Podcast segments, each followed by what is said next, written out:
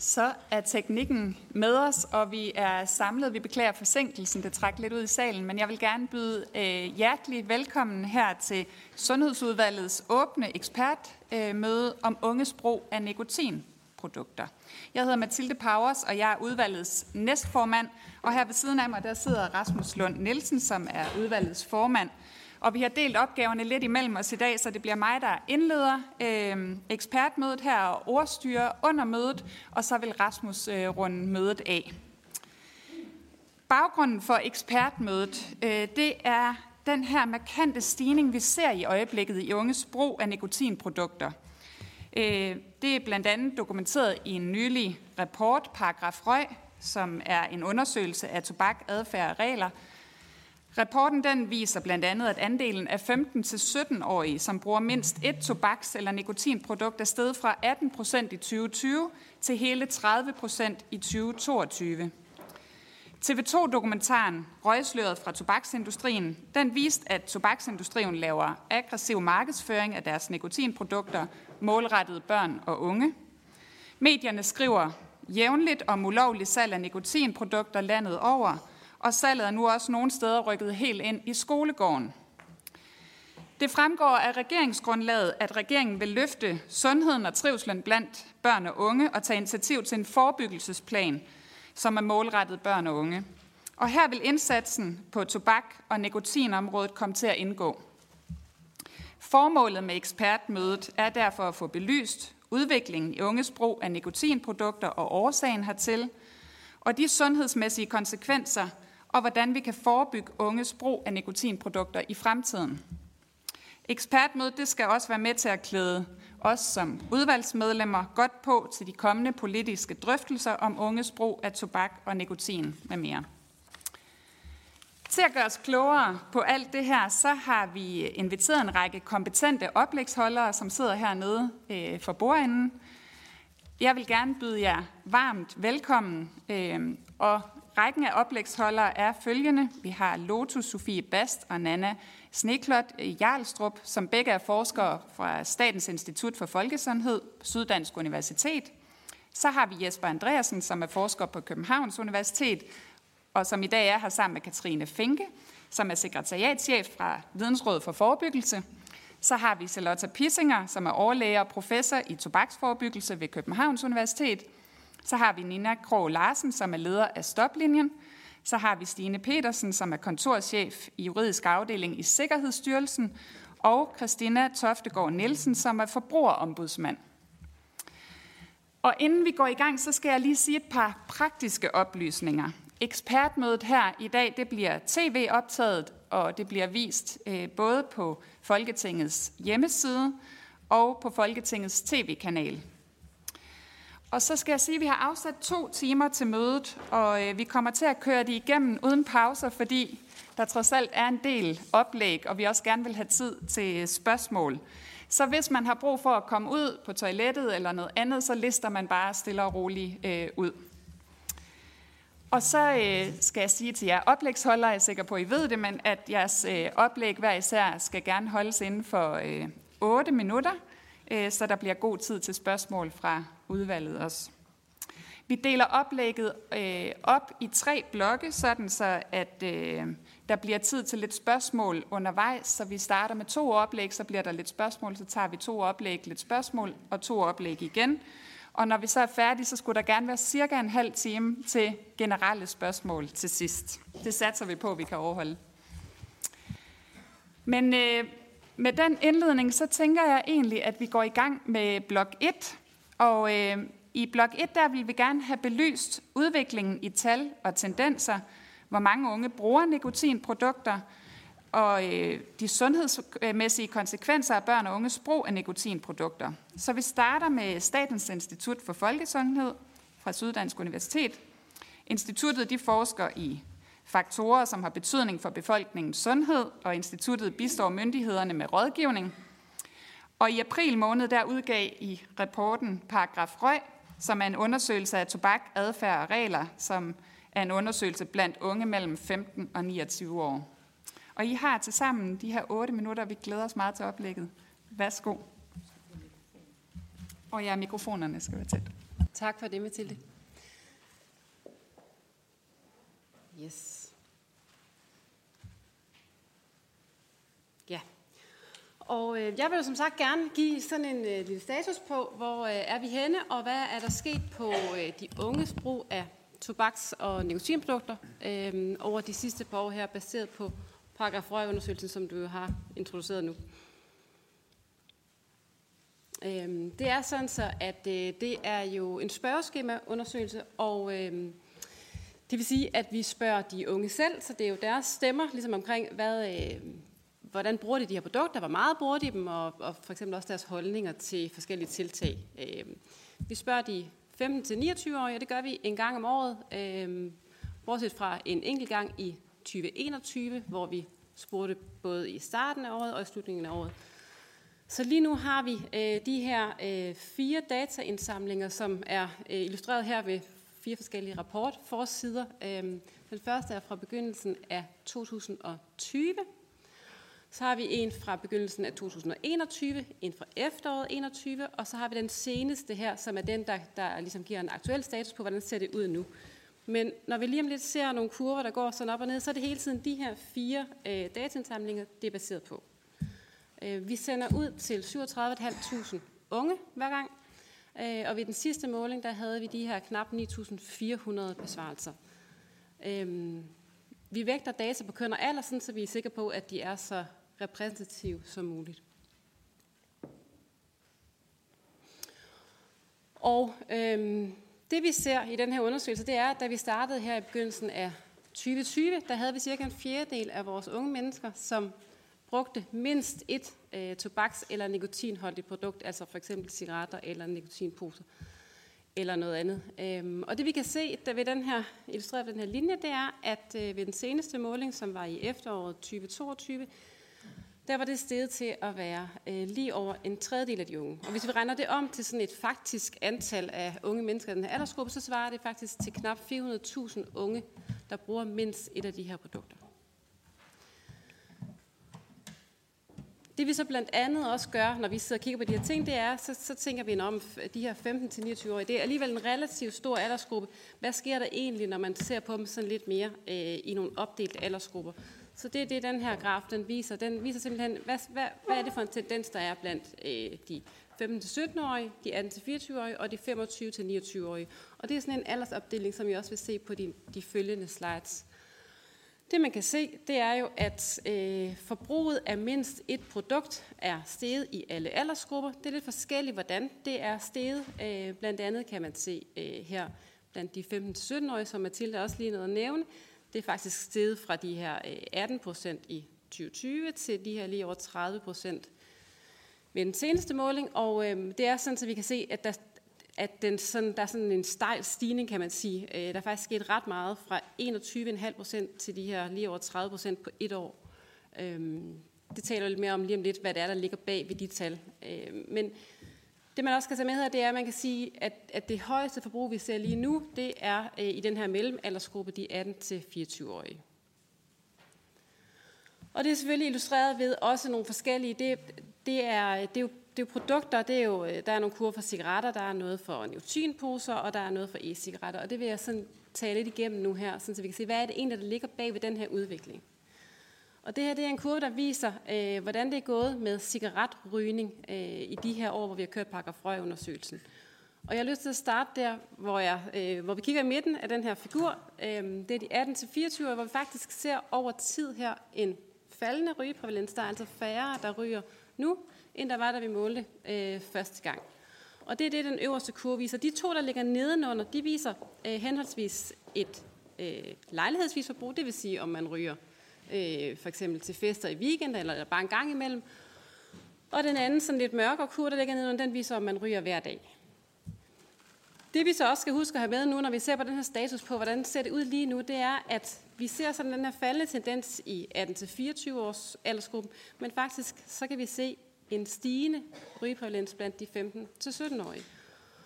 Og det er sådan så, at de her tal de viser også, at øh, den her stigning den skyldes udelukkende, at der er flere i den her aldersgruppe, som ryger lejlighedsvis, altså indimellem. Når vi ser på de ældste, vi har med i den her undersøgelse, så kan vi se, at andelen, der ryger, den er faktisk nogenlunde stabil over tid. Der er ikke sket så meget for dem her. Når vi så går over og kigger på det, vi kalder røgfri nikotinprodukter, altså øh, snus, tykketobak og nikotinposer, så ser vi igen, at det højeste forbrug, det ser vi blandt de her 18-24-årige, der er der 17,4 procent aktuelt, der bruger produkterne enten hver dag eller lejlighedsvis. Men vi skal altså også lige huske at se på de her 15-17-årige igen. Der er faktisk 12 procent af dem, øh, der bruger de her produkter. Øhm, det, som er værd at bemærke, når man ser på, på brugen af røgfri nikotinprodukter, det er, at hele stigningen på de her tre aldersgrupper, den skyldes faktisk en stigning i dem, der bruger produkterne hver dag. Så det lejlighedsvise forbrug, det ligger faktisk fuldstændig mere eller mindre jævnt over perioden, men det daglige forbrug, det er steget.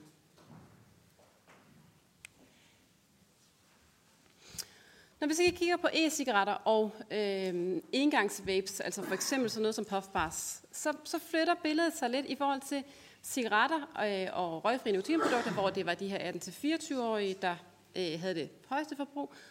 Så er det faktisk øh, nu, når vi kigger på de, den her type af produkter, så er det faktisk øh, de 15-17-årige, der ligger højst. Det er faktisk, sådan som de her tal viser, hver tiende i den aldersgruppe, som bruger øh, en type e-cigaretter eller engangs-vape. Øhm, der er også relativt mange i aldersgruppen 18-24 år, og så kan vi se, at den er, prævalensen er ikke helt så høj, når vi når helt over til de her 25-29-årige. Det jeg også synes, vi skal bemærke fra sådan en graf som den her, det er, at hele stigningen... Noget af det, vi også spørger de unge mennesker om, det er jo sådan noget som, om de overvejer at stoppe igen. Og øhm, den her har jeg taget med. Det er ikke vigtigt at se lige præcis tallet. Jeg kan godt se, at den er lidt lille. Det, der er vigtigt at se på her, det er, at når vi spørger de 15-17-årige, øh, om de har overvejet inden for den seneste måned at holde op med at bruge e-cigaretter, så der faktisk sket en stigning på et år fra 16,6 procent til de her 45,8 procent. Det vil sige, at næsten halvdelen af de her 15-17-årige, der bruger e-cigaretter eller engangsvæbs, de har overvejet inden for den seneste måned at stoppe igen.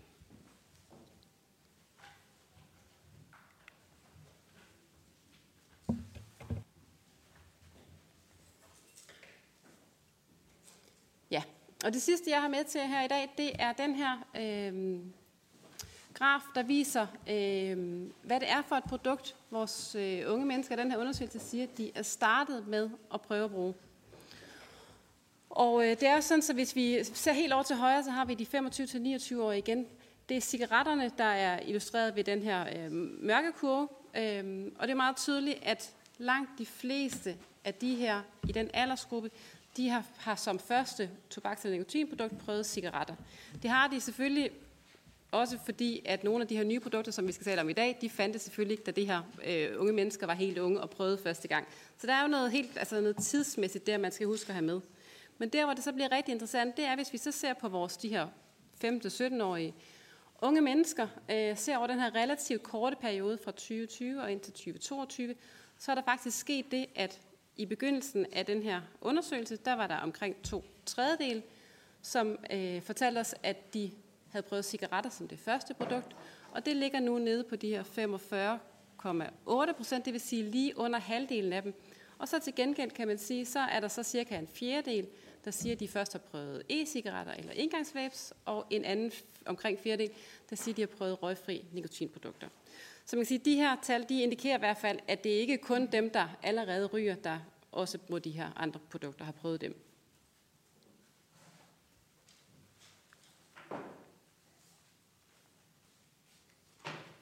Det var det, vi havde.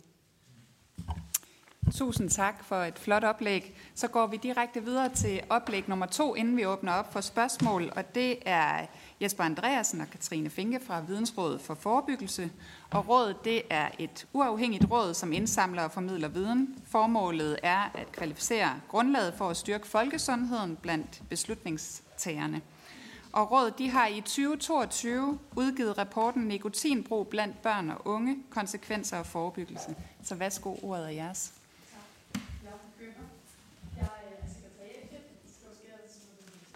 Yes, godt. Ja, jeg er sekretariatchef i Vidensrådet for Forebyggelse, hvor vi jo har samlet forskningen om børn og unges brug af røgfri nikotinprodukter. Og vi har haft en arbejdsgruppe, som I kan se her på skærmen, hvor vi har trukket på nogle meget øh, dygtige øh, forskere. Og jeg har haft den fornøjelse at have Jesper med her i dag, som også skal sige noget om, om konsekvenserne af brug af nikotinprodukter.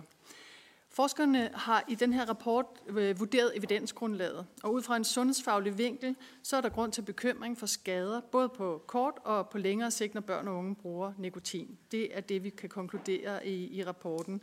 Og i rapporten, der kategoriserer vi evidensen i stærk, moderat eller mangelfuld. Og nogle steder i rapporten, så konkluderer vi, at der er moderat evidens for skader i hjernen. Men den konklusion er en konservativ vurdering, så det betyder ikke, at vi skal være moderat bekymrede. For forskerne er faktisk ikke i tvivl om, at børn og unge kan få skader i hjernen af at bruge nikotin. Den moderate evidens betyder i den her sammenhæng, at forskerne har vurderet, at der sandsynligvis kommer mere forskning over tid, som vil være med til at nuancere vores viden. Det er et nyt forskningsfelt stadigvæk af de her øh, nye produkter og nikotin, og vi forventer at blive klogere. Derfor kan det vise sig, at det er endnu værre, end vi tror i dag. Men vi kan desværre øh, godt sige, at det ikke er sandsynligt, at vi kommer frem til, at nikotin er uskadeligt for børn og unges hjerner. Og nu vil Jesper så uddybe, hvad det er, øh, vi har fundet frem til i den her gennemgang af forskningen. Tak for det, Katrine. Ja, som I kan se her på skærmen, øh, som I kan se på skærmen foran jer, så har vi øh, i, fra rapporten det, til højre på skærmen en figur, der, der viser sådan en oversigt over, hvad der er evidens for skadevirkninger. Det er baseret primært på dyreeksperimentelle studier, men øh, fordi, som Katrine nævnte, er der så forholdsvis kort tid, vi har haft de her røgfri nikotinprodukter, så vi ved ikke så meget. Altså meget af viden er hentet fra tobaksrygning, langtidsskadeeffekter af tobaksrygning og sammenholdt med dyreforsøg, hvor man kun har givet nikotin, hvor man ser forbløffende samstemmende resultater. Og det kommer jeg sådan lidt mere ind på nu her. Øh, men men øh, for dem, oh, jeg skal lige tilbage, for dem af jer, som ikke øh, kan se skærmen, så er, kan jeg nævne sådan rundt øh, i en cirkel omkring den hjerne, der er i midten. Det er en nikotinafhængighed, som er, kan være langvarigt, så når man hænger på det resten af livet. Så kan det være en såkaldt gateway til afhængighed af andre stoffer, det kommer jeg lidt mere ind på. Der kan være langvarige kognitive vanskeligheder som koncentrationsbesvær, psykisk sygdom, øh, er der også god evidens for, og så det, der hedder inflammation i hjernen, en form for betændelseslignende tilstand i hjernen, som også er langvarig som man kan måle ind i voksenlivet, når man, når man kigger på dyreforsøg, og så en øget stressfølsomhed. Så vil jeg prøve at gå ind i sådan et meget kort lynkursus som hjernen, hvis I ser foran, at der er noget rødt i midten af hjernen, som er det såkaldte limbiske system, eller det, der nogle gange kaldes krybdyrhjernen. Og det er meget sensitivt, når man er teenager. Vi kan se til højre en, der får en øh, chokoladecookie, og så bliver det der område aktiveret, og det, man ser nedenunder figuren, det er, at faktisk blandt unge mennesker aktiveres belønningssystemet kraftigere, når man får en hurtig belønning. Som nikotin jo også øh, kan man sige, er et eksempel på, eller andre rusmidler. Det aktiveres kraftigere hos unge mennesker, end det gør hos børn. Og også kraftigere, end det gør hos voksne. Hvis vi går tilbage til den figur, der er der, øh, hvor der er noget blå for til det pandelappen, som er der, hvor vi har vores fornuft, vores selvkontrol, vores evne til at tænke analytisk og træffe langsigtede valg. De to områder er i, i en balance med hinanden, og undervejs, mens man udvikler hjernen i teenageårene, så vil de begynde at snakke mere og mere sammen, så den kommer en bedre koordinering mellem ens følelsesliv og ens fornuft. Eller sagt lidt forenklet, man får en bedre styring med sine følelser, man får en bedre styring med sine impulser, og ens beslutninger bliver øh, lidt mere langsigtede. Hvad sker der så, hvis man giver nikotin i den kritiske periode, hvor de her forbindelser så skal styrkes og skabes? Så bremser det modningen, sådan at man hænger på en teenagehjerne resten af livet, øh, fordi vinduet lukker sig, ligesom når man er i starten af 20'erne, så kommer der ikke meget yderligere modning. Og det betyder, at man øh, livslangt er i risiko for at få en dårligere impulskontrol og være mere stressfølsom, som unge mennesker er generelt, end voksne er. Og der er højere risiko for at udvikle psykisk sygdom. Og så ved jeg ikke, om jeg fik nævnt større risiko for at udvikle afhængighed. Det er blandt andet vist, at hvis man øh, ryger tobak, før man er 13 år gammel, så er der 80 gange højere risiko for at blive afhængig af et rusmiddel senere hen. Og det her det er en figur fra, fra øh, en explainer, der ligger på Vidensrådets hjemmeside, som jeg varmt vil anbefale. Det er sådan en meget pædagogisk kort øh, tegnefilm, der fortæller hovedpointerne fra rapporten eller i hvert fald hovedpointerne omkring skadeeffekterne. Hvis vi sammenligner, igen, vi har ikke langtidsdata på nikotin, men det vi ser foran os her er en artikel, der har sammenlignet, hvad er risikoen forbundet med at bruge alkohol, tobak eller cannabis, i forhold til, at man senere hen udvikler et afhængighed af et rusmiddel. Og der konkluderer den her analyse, som har sammenfattet øh, al den ligesom, viden, der er på området, den konkluderer, at tobakken er den største synder. Det er den, den har den kraftigste gateway-effekt til, at man senere udvikler afhængighed af et rusmiddel. Større end, end alkohol og større end cannabis. Og det er altså unge mennesker, der er blevet udsat her. Hvis vi så skal sige, om det var jo så er der lidt over tre gange højere risiko for at blive afhængig af det, i forhold til hvis man ikke ryger. Så der er noget ved det, det rygning, der, der ligesom baner vejen for at blive afhængig af kokain. Det, de har vist i det her studie, det er, at man putter en rotte ned i et kammer, som har en særlig kontekst med gulvet og farverne på væggene. Og i det kammer, længst til højre, øverst til højre, der kan I se, der, øh, der giver man saltvand. I det andet kammer, der får den, når den er derinde, så får den kokain. Og når man gør det nogle gange, øh, kokain i det ene kammer og saltvand i det andet kammer, hvis man så til sidst spørger rotten, hvor vil du helst være? Så vil den øh, foretrække det lokale, eller det kammer, som den forbinder med kokain, og det er det, man ser ved den røde søjle på øh, diagrammet til højre. Der, der er en rød sammenlignet med en grå, som er, at den har en præference. Men hvis man har givet dem nikotin, en nikotinindsprøjtning samtidig med, så fordobles kokains appellerende effekt. Den dragende effekt, kokain har, bliver dobbelt så kraftig, som man kan se på den lyseblå, lyseblå søjle. Man har også kigget på et, et studie, eller der er et studie, hvor man har øh, brugt samme princip. Det er det øh, længst til højre, I kan se nogle forskellige, forskellige grå søjler. Den nummer to søjle fra venstre, hvor den er sådan skraveret, det viser, hvor appellerende, hvor meget præference er der for det lokale, der er forbundet med kokain, hvis man giver en lav dosis kokain. Og den næste, den grå søjle, det er, hvis man giver en 10 gange højere dosis kokain. Så er det ikke overraskende, mere dragende, mere appellerende. Men det interessante her, det er længst til højre, hvor det er gråt og skraveret, det er, hvis de har givet nikotin sammen med den lille dosis kokain, så er det lige så dragende som en kokaindosis, der ville have været 10 gange højere. Hvis det giver mening. Nikotin tidobler simpelthen den appellerende effekt af kokain her. Og hvis vi kigger på alkohol, som jo også der har vi jo, øh, jeg ved ikke om vi har Europarekord i teenage-druk, men vi i hvert fald ligger i hvert fald højt på, på, på listen. Det er et rottestudie her, der viser, hvor meget kan nikotin ændre ved alkoholindtaget. Og til venstre øh, der har vi nogle kurver, der viser alkoholindtag uden nikotin hos både unge dyr og voksne dyr. Og det, det stabiliserer sig hen over tid til et vist niveau. Hvis man så giver dem nikotinindsprøjtning, så kan man se, at blandt de unge dyr, der tredobles alkoholindtaget. Men det ændrer ikke alkoholindtaget hos de voksne. Men så er der de langvarige effekter, og det er det, vi ser længere over til højre på diagrammet.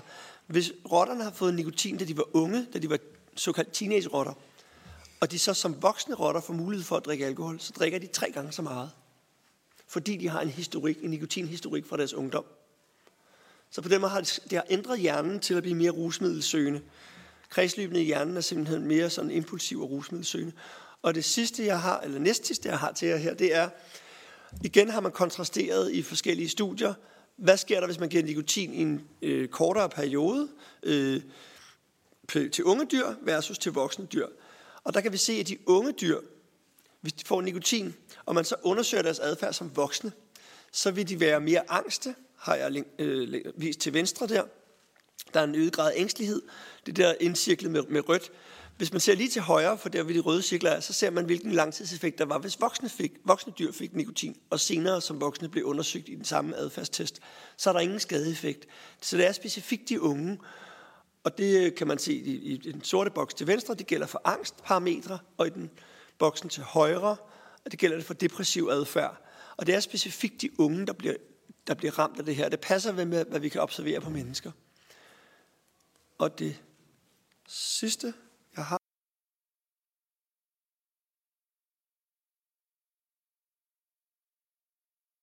er øh, unge dyrs opmærksomhed bliver simpelthen forringet, hvis de har fået nikotin. I kan se, at den sorte linje er den der er fuldt optrukken øh, med sorte dutter, den er, ligger lidt lavere. De har simpelthen lavere øh, akkurathed i opmærksomhedstest, end dem, der havde fået snydebehandling.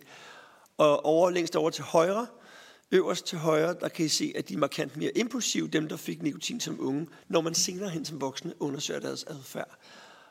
For neden der kan man se, at hos voksne dyr har det ikke de langtidsskadelige effekter. Så der er et eller andet særligt sårbart ved unge menneskers hjerner, som vi skal være varsomme omkring. Det var ordene fra os. Tusind tak for øh, endnu et flot oplæg. Nu har vi lige mulighed for nogle spørgsmål til de to oplæg her, inden vi går videre med de næste to oplæg. Og øhm, jeg glemte lige at sige før, at vi har Per Larsen fra det konservative Folkeparti med online også, så han, øh, han er også til stede bare øh, via computeren. Øh, vi tager to spørgsmål, og så samler vi op. Og den første spørger er Rasmus Horn Langhoff fra Socialdemokratiet. Ja, tak for det, og tak for at dele jeres øh, vigtige information med os.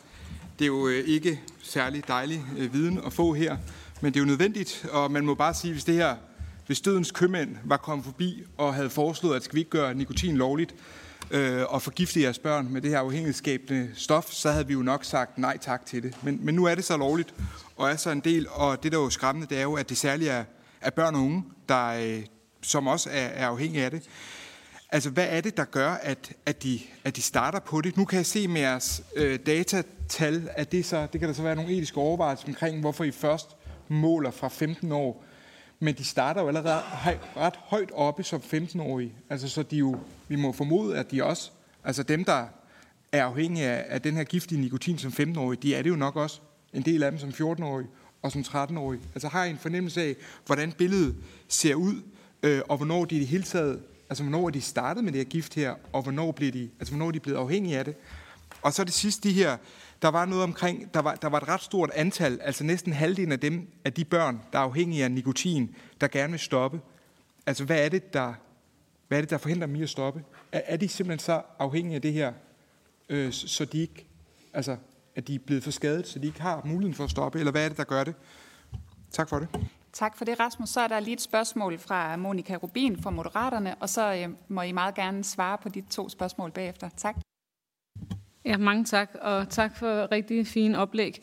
Øhm, I forhold til den spørgeskemaundersøgelse, I laver i Statens øh, Institut for Folkesundhed, så er jeg bare nysgerrig på, hvem er det, der svarer? Øhm, altså har I undersøgt, hvilke socioøkonomiske vilkår de har? Fordi jeg kan godt være en lille smule bekymret for, om det måske er de mest ansvarlige, der svarer, og det faktisk er værre end, end de tal, vi ser ud. Så hvis du kunne sætte på på det. Ja, tak for det. Den tænker jeg, jeg tager. Øhm, for lige at svare på dit, spørg- dit sidste spørgsmål først. Øhm, hvad der forhindrer dem i at stoppe? Altså, det, det må vi jo formode er, at, øh, at nogle af dem de ret hurtigt bliver ret afhængige.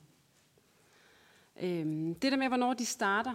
Øh, det, man kan sige, at den her undersøgelse, den starter jo først ved 15 år. Det gør den øh, er nogle, det gør det af nogle hensyn, og der er noget med at spørge børn, der er meget yngre. Vi har ikke gode data, vi har ikke gode spørgeskema-data på det. Vi har, vi har nogle enkelte andre undersøgelser, som, øh, som nogle tidligere undersøgelser, der indikerer at i hvert fald sådan noget, som, øh, eller, som viser, at cigaretrygning, det starter jo tidligere. Der er nogen, der eksperimenterer helt ned i 11, 12, 13 års alderen, og der er også nogen, der allerede på det tidspunkt er afhængige.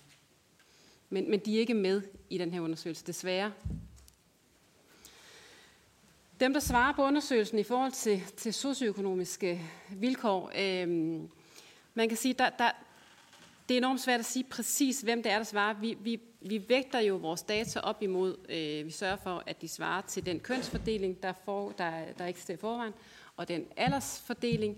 Øh, vi tjekker også, at vores data ikke er fuldstændig skæve i forhold til region, sådan så vi sørger for, at der er nogenlunde, vi, vi tjekker, at der er lige mange besvarelser, alt efter hvilken region man kommer fra. Vi har ikke tjekket præcis på, på socioøkonomisk status, for det er lidt, lidt vanskeligt i den her øh, aldersgruppe. Når man er 15 år, så vil man være ret afhængig af sine forældres socioøkonomiske status. Hvorimod hvis man er øh, 28 år og bor alene, så er man måske mere afhængig af sin egen socioøkonomiske status, der hvor man er. Det, det, det vi har gjort, det er, at vi, vi, vi tjekker ligesom op imod uddannelsesniveau og igangværende erhvervsstatus. Så det er det bedste, vi kan lige nu. Tak for det. Havde I nogle kommentarer til det også? Jesper, værsgo. Ja, jeg tænker at knytte et par enkelte ord omkring det med afhængigheden. Det er sådan, som jeg nævnte tidligere, at, at unge menneskers hjerner er mere sensitive over for sådan en hurtig, hurtig belønning. Altså den umiddelbare belønning, som, som nikotin jo kan give. Og, øh, og det betyder også, at unge mennesker langt, langt hurtigere udvikler afhængighed af hvad som helst, end voksne mennesker gør. Så, så det er nok en del af forklaringen, at der er øh, en, en, en kraftigere afhængighedsskabende effekt. Der er, også, der er rottestudier, der har vist, at ned til en tiende del af den dosis, der skal til for at gøre en voksen rotte afhængig, kan gøre en ung rotte afhængig. Øh, og det er ganske få gange, der, der kan være tilstrækkeligt for, at det giver langvarige spor i hjernen, der gør, at den bliver rusmiddelsøgende resten af livet. Så det er, det var bare min tilføjelse. Tak for det. Og der er lige to øh, spørgere mere, så øh, dem tager vi med, og så går vi videre til blok 2 bagefter. Den første er Louise Brown fra Liberal Alliance. Værsgo. Tak for det, og tak for jeres oplæg hver især. Øh, Lotus, jeg har et par spørgsmål til dig. Din tal øh, viser, at det er, øh, at problemet er størst for de unge under 18. Men det er jo i forvejen ulovligt at sælge de her produkter til øh, de her unge mennesker. Fortæller de noget om, hvor de får det fra? Øh, og et andet spørgsmål, findes der også en opdeling øh, i jeres undersøgelse i det, som, som du kaldte røgfri nikotinprodukter, fordi i min øh, optik er det jo mange ting. Altså, du nævnte både snus og nikotinposer, som jo hver især har to vidt forskellige skadesvirkninger. Øh, så, så er der en opdeling i det også, så man ikke bare har samlet det i én pærevælling. Øh, Jesper, jeg hørte dig sige, at nikotin er skadeligt primært for de unge. Vil det så sige, at det ikke er så skadeligt for de voksne? Øhm, fordi, altså, du har tidligere, udtalt til øh, Helsingør Dagblad sidste år, at, at det er skadesreducerende, hvis de voksne skifter over til nikotinposer. Så betyder det ikke, at nikotinposerne egentlig kan være gavnlige for eksisterende ryger, hvis de gerne vil stoppe med at ryge? Tak. tak for det. Så er der lige et spørgsmål fra Flemming Møller Mortensen fra Socialdemokratiet også. Mange tak til jer alle sammen. Jeg er interesseret i at høre lidt mere omkring den inflammation i hjernen, som I nævner. Og I nævner også, at den kan have sådan en, en langtidseffekt. Det vil jeg gerne høre lidt mere om.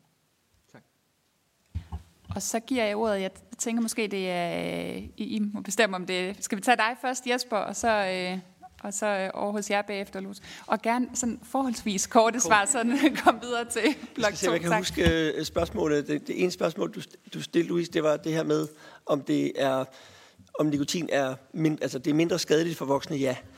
Øh, men det er ikke uskadeligt, fordi man kan stadigvæk blive afhængig af det, og selve, den, selve det at blive afhængig af noget er forbundet med et viljetab, eller tab af fri vilje, og en øget grad af stressfølsomhed og ængstelighed, og det kan være en snibbold snibboldseffekt til at udvikle stressrelaterede psykiske lidelser som angstlidelser og depression. Så det er ikke sikkert for voksne at bruge nikotin, men det er sikrere, langt sikrere, end det er for teenager, vil jeg sige. Øh, og jeg ved ikke, om, det fik, om jeg besvarede det spørgsmål, der kom fra dig, eller om der var et mere.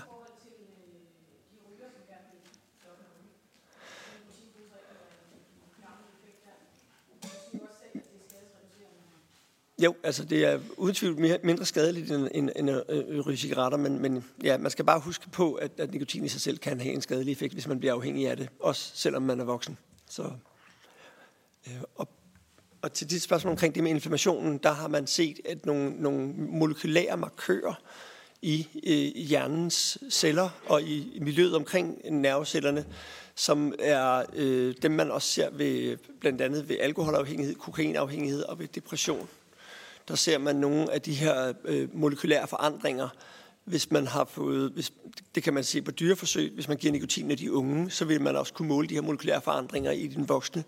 Og det passer med de data, som man kan se på skærmen, at der også er en mere depressiv adfærd, en mere angstpræget adfærd og en højere grad af, af rusmiddelsøgende adfærd. Øh, og det er også på celleniveau, der er nogle bestemte typer celler, der hedder gliaceller. Gliaceller, som aktiveres på en måde, hvor de bliver sådan skadelige for hjernen og nedbrydende for hjernens netværk. Det har man også set øh, som langtidskonsekvens af at give unge dyr nikotin. Vil du også lige svare, øh, Lotus, på det vil jeg gerne. Det kan jeg gøre ganske kort. Ja, vi spørger de unge mennesker, hvor de får fat i produkterne hen. Og øh, det er jo sådan, så en hel del af os dem, der er under 18 år, de siger, at de køber det i kiosker og andre butikker. Det er også sådan, så at, at der er mange af dem, der siger, at de får det af deres venner, eller køber det af nogen, de kender, venner og bekendte.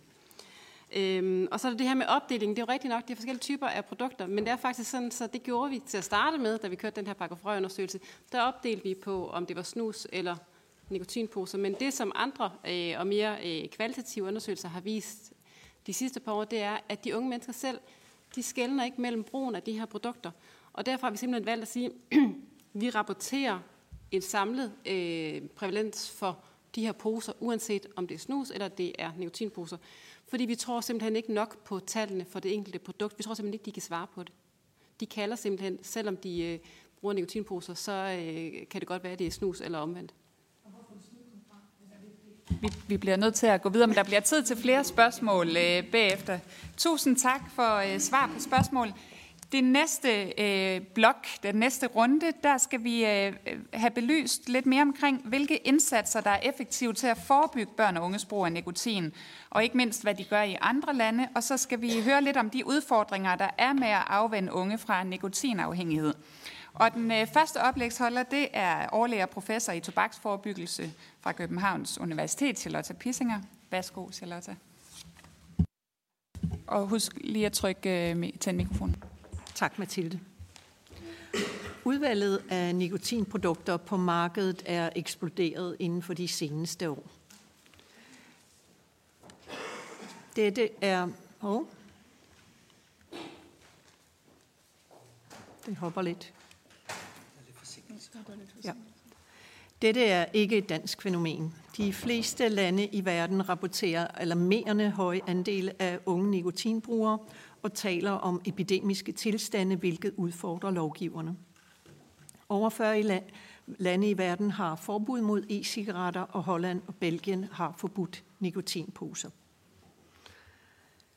I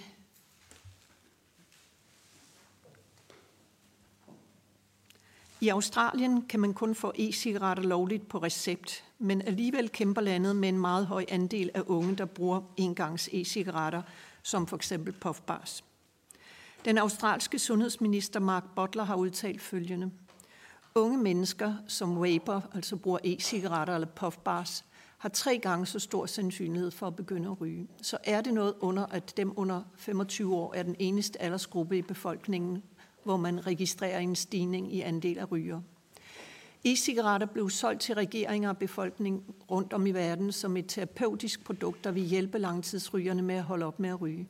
Det blev ikke solgt som et livsstilsprodukt, særligt ikke et til vores børn, men det er, hvad det er blevet. Det største lovgivningsmæssige smuthul i australsk historie.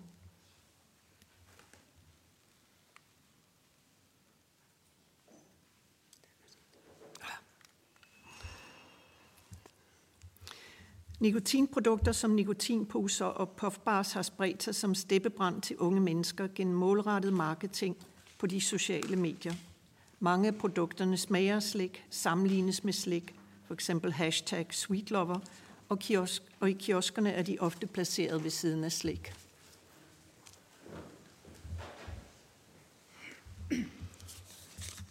En TV2-dokumentar har vist, at tobaksindustrien bidrager stærkt til at sprede produkterne under dække af, at det er rygstopprodukter forbeholdt ældre rygere.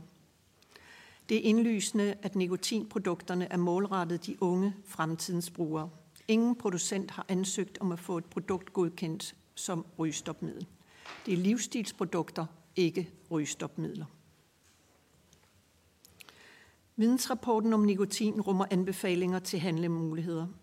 Staten har en meget vigtig rolle, men staten kan ikke løfte opgaven alene. Kommuner, uddannelsesinstitutioner, sportsklubber, detailhandel, ejere af sociale medier, forældre med flere kan og bør bidrage, så vi kan løfte opgaven i fællesskab.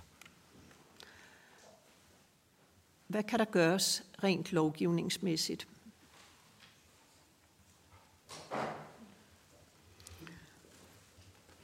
Da der er meget lille viden om nikotinens skadelige effekter, vil det være hensigtsmæssigt, hvis staten og andre aktører fører informationskampagner. Det vil også være hensigtsmæssigt, hvis staten pålagde alle uddannelsesinstitutioner at have en nikotinpolitik, hvor alle nye elever informeres om, at skolen er røg- og nikotinfri, og at det vil blive håndhævet. Uddannelsesinstitutionerne bør have en plan for håndhævelse af nikotinfri skoletid, og de bør tilbyde hjælp til nikotinstop til unge. Online salg er en stor udfordring. Aktuelt skal man bare klikke ja, jeg er 18 år, så kan man købe for eksempel 100 produkter ad gangen uden legitimation. Staten kunne sikre, at produkterne kun kan købes via nem idé af voksne. Staten kan også begrænse, hvor mange varer, der kan købes ad gangen, eller helt forbyde online salg af tobaks- og nikotinprodukter.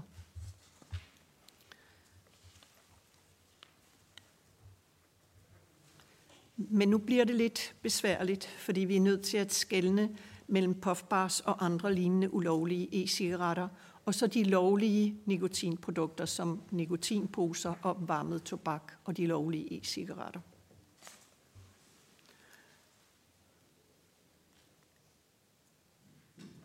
Ulovligt salg af puffbars foregår i kiosker, i e-cigaretbutikker mellem unge, f.eks. i skolegården, via sociale medier og sælgere på gader og stræder.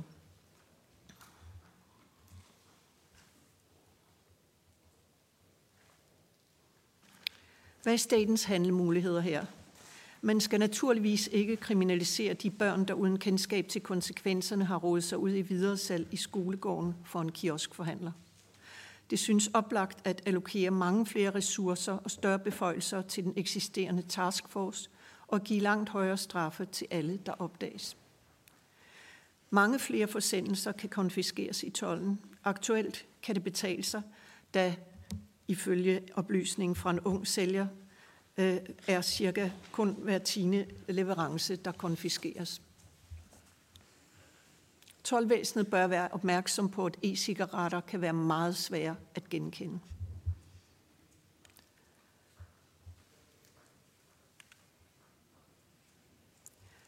Desuden kan der gives mærkbare straffe til sociale medier og andre platforme, der formidler ulovligt salg af produkterne. Endelig kunne man indføre en lovpligtig gratis tobaks- og nikotinlicens til kiosker og andre tobaks- og nikotinforhandlere. Denne kunne så blive inddraget ved overtrædelse, for eksempel hvis man sælger ulovlige puffbars, så for eksempel en kiosk fremover ikke mere kan sælge cigaretter eller nikotinprodukter lovligt. Kan man optimere lovgivningen vedrørende de produkter, der sælges lovligt? Til en start bør man sikre sig, at den eksisterende lovgivning bliver håndhævet. Det bliver den aktuelt desværre ikke. Produkterne sælges fortsat til mindreårige og står synligt fremme ved kassen. Det vigtigste tiltag er efter vidensrådets mening højere afgifter, og samtidig skal man sikre sig, at industrien ikke underminerer dette ved ikke at hæve prisen tilsvarende. Det er også vigtigt at indføre forbud mod smagstoffer, også mentol, i alle produkter. Desuden anbefales det at hæve aldersgrænsen for salg og at indføre neutrale pakker for alle produkter. Endelig må man ikke glemme industrien, der til hver en tid vil gå lige til grænsen og også ofte over, når det gælder markedsføring målrettet unge. Aktuelle bøder kan overhovedet ikke mærkes i deres budget, så man bør indføre straffe, der kan mærkes.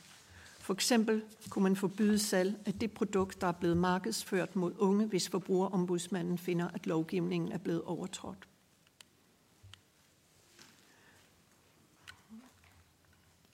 Som, konklu- som konklusion helt overordnet anbefaler vi, at lovgivningen, der omfatter tobaksområdet, skal omfatte alle nikotinprodukter, også fremtidige, også produkter med syntetisk nikotin.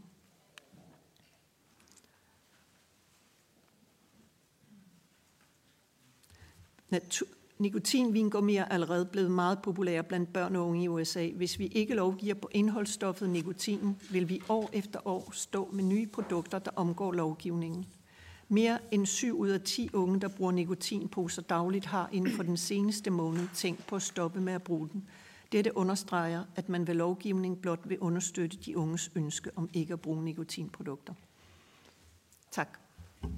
Tusind tak for det, Charlotte. Og øh, vi gemmer lige spørgsmålene til, vi har fået et enkelt oplæg mere, og det bliver øh, oplægget fra, øh, fra Nina Krog Larsen, som er leder af Stoplinjen. Værsgo, Nina. Tak fordi jeg må komme i dag og fortælle jer lidt om vores arbejde. Øhm, jeg vil fortælle lidt om vores tilbud til de unge, og så vil jeg fortælle lidt om, hvad afhængighed er for en størrelse, som så får lidt indsigt i det. Og øh, så vil jeg fortælle om, hvad der rører sig ved de unge, vi taler med. Hvorfor det er, de gerne vil stoppe. Og til sidst lidt bud på, hvordan er det, vi kan hjælpe dem endnu bedre, end vi gør i dag. Og så vil jeg se, om jeg kan blive venner med den her. Yes. Godt. Stoplinjen. Vi arbejder primært. Vi, prim, vi er finansieret af offentlige midler under puljen til sundhedsfremme og forebyggelse. Og vores primære brugere er sådan set de voksne rygere, mange gange de er over 40 år, de fleste af dem, vi taler med, og har røget i rigtig mange år. De fleste er også uden for arbejdsmarkedet, alderspensionister eller førtidspensionister. Men vi er begyndt at få et stigende antal unge, der kontakter os, og det er ofte nikotinposer, de bruger, de unge, vi taler med. Alene i år har vi talt med 200 unge, der har øh, søgt hjælp til at stoppe med at bruge nikotinposer eller ryge. Vores rådgivning foregår altid telefonisk. Den er individuel, så det er en til en. Den er anonym, og så er vi ret tilgængelige, fordi at øh, de fleste har telefon i lommen, og så har vi åbent til kl. 20 de fleste dage. Øh, vi samarbejder tæt med kommunerne, som jo har opgaven ifølge sundhedsloven til at hjælpe med behandling eller hjælpe med forebyggelse og behandling af nikotinafhængighed. Og dem, der er motiveret for det, dem henviser vi til tilbud i kommunen. Men det er desværre kun ca. 20 procent af kommunerne, der har et tilbud til de unge. Og det skyldes en blanding af mange ting, men blandt andet manglende prioritering af området i det hele taget, også til voksne. Og så skyldes det også i høj grad, at der mangler simpelthen viden om, hvordan man kan stykke nogle øh, lokale tilbud sammen, som appellerer til de unge. Forskningen viser, at rådgivning er en effektiv behandling af nikotinafhængighed, og det viser også, at forløb, det vil sige noget, der består af flere sammenhængende samtaler, rådgivende og unge, rent til unge. Øh, og så rådgiver vi faktisk også en del forældre efterhånden, der ringer ind og er bekymret for deres unge, og så rådgiver vi også øh, fagprofessionelle, der står med nogle konkrete udfordringer. Så, som lovet, hvad er afhængighed for en størrelse? Det, man taler generelt om tre typer afhængighed, øh, men fælles for de tre typer er sådan set, at det kommer snigende, og man opdager det først, når man ligesom sidder i saksen.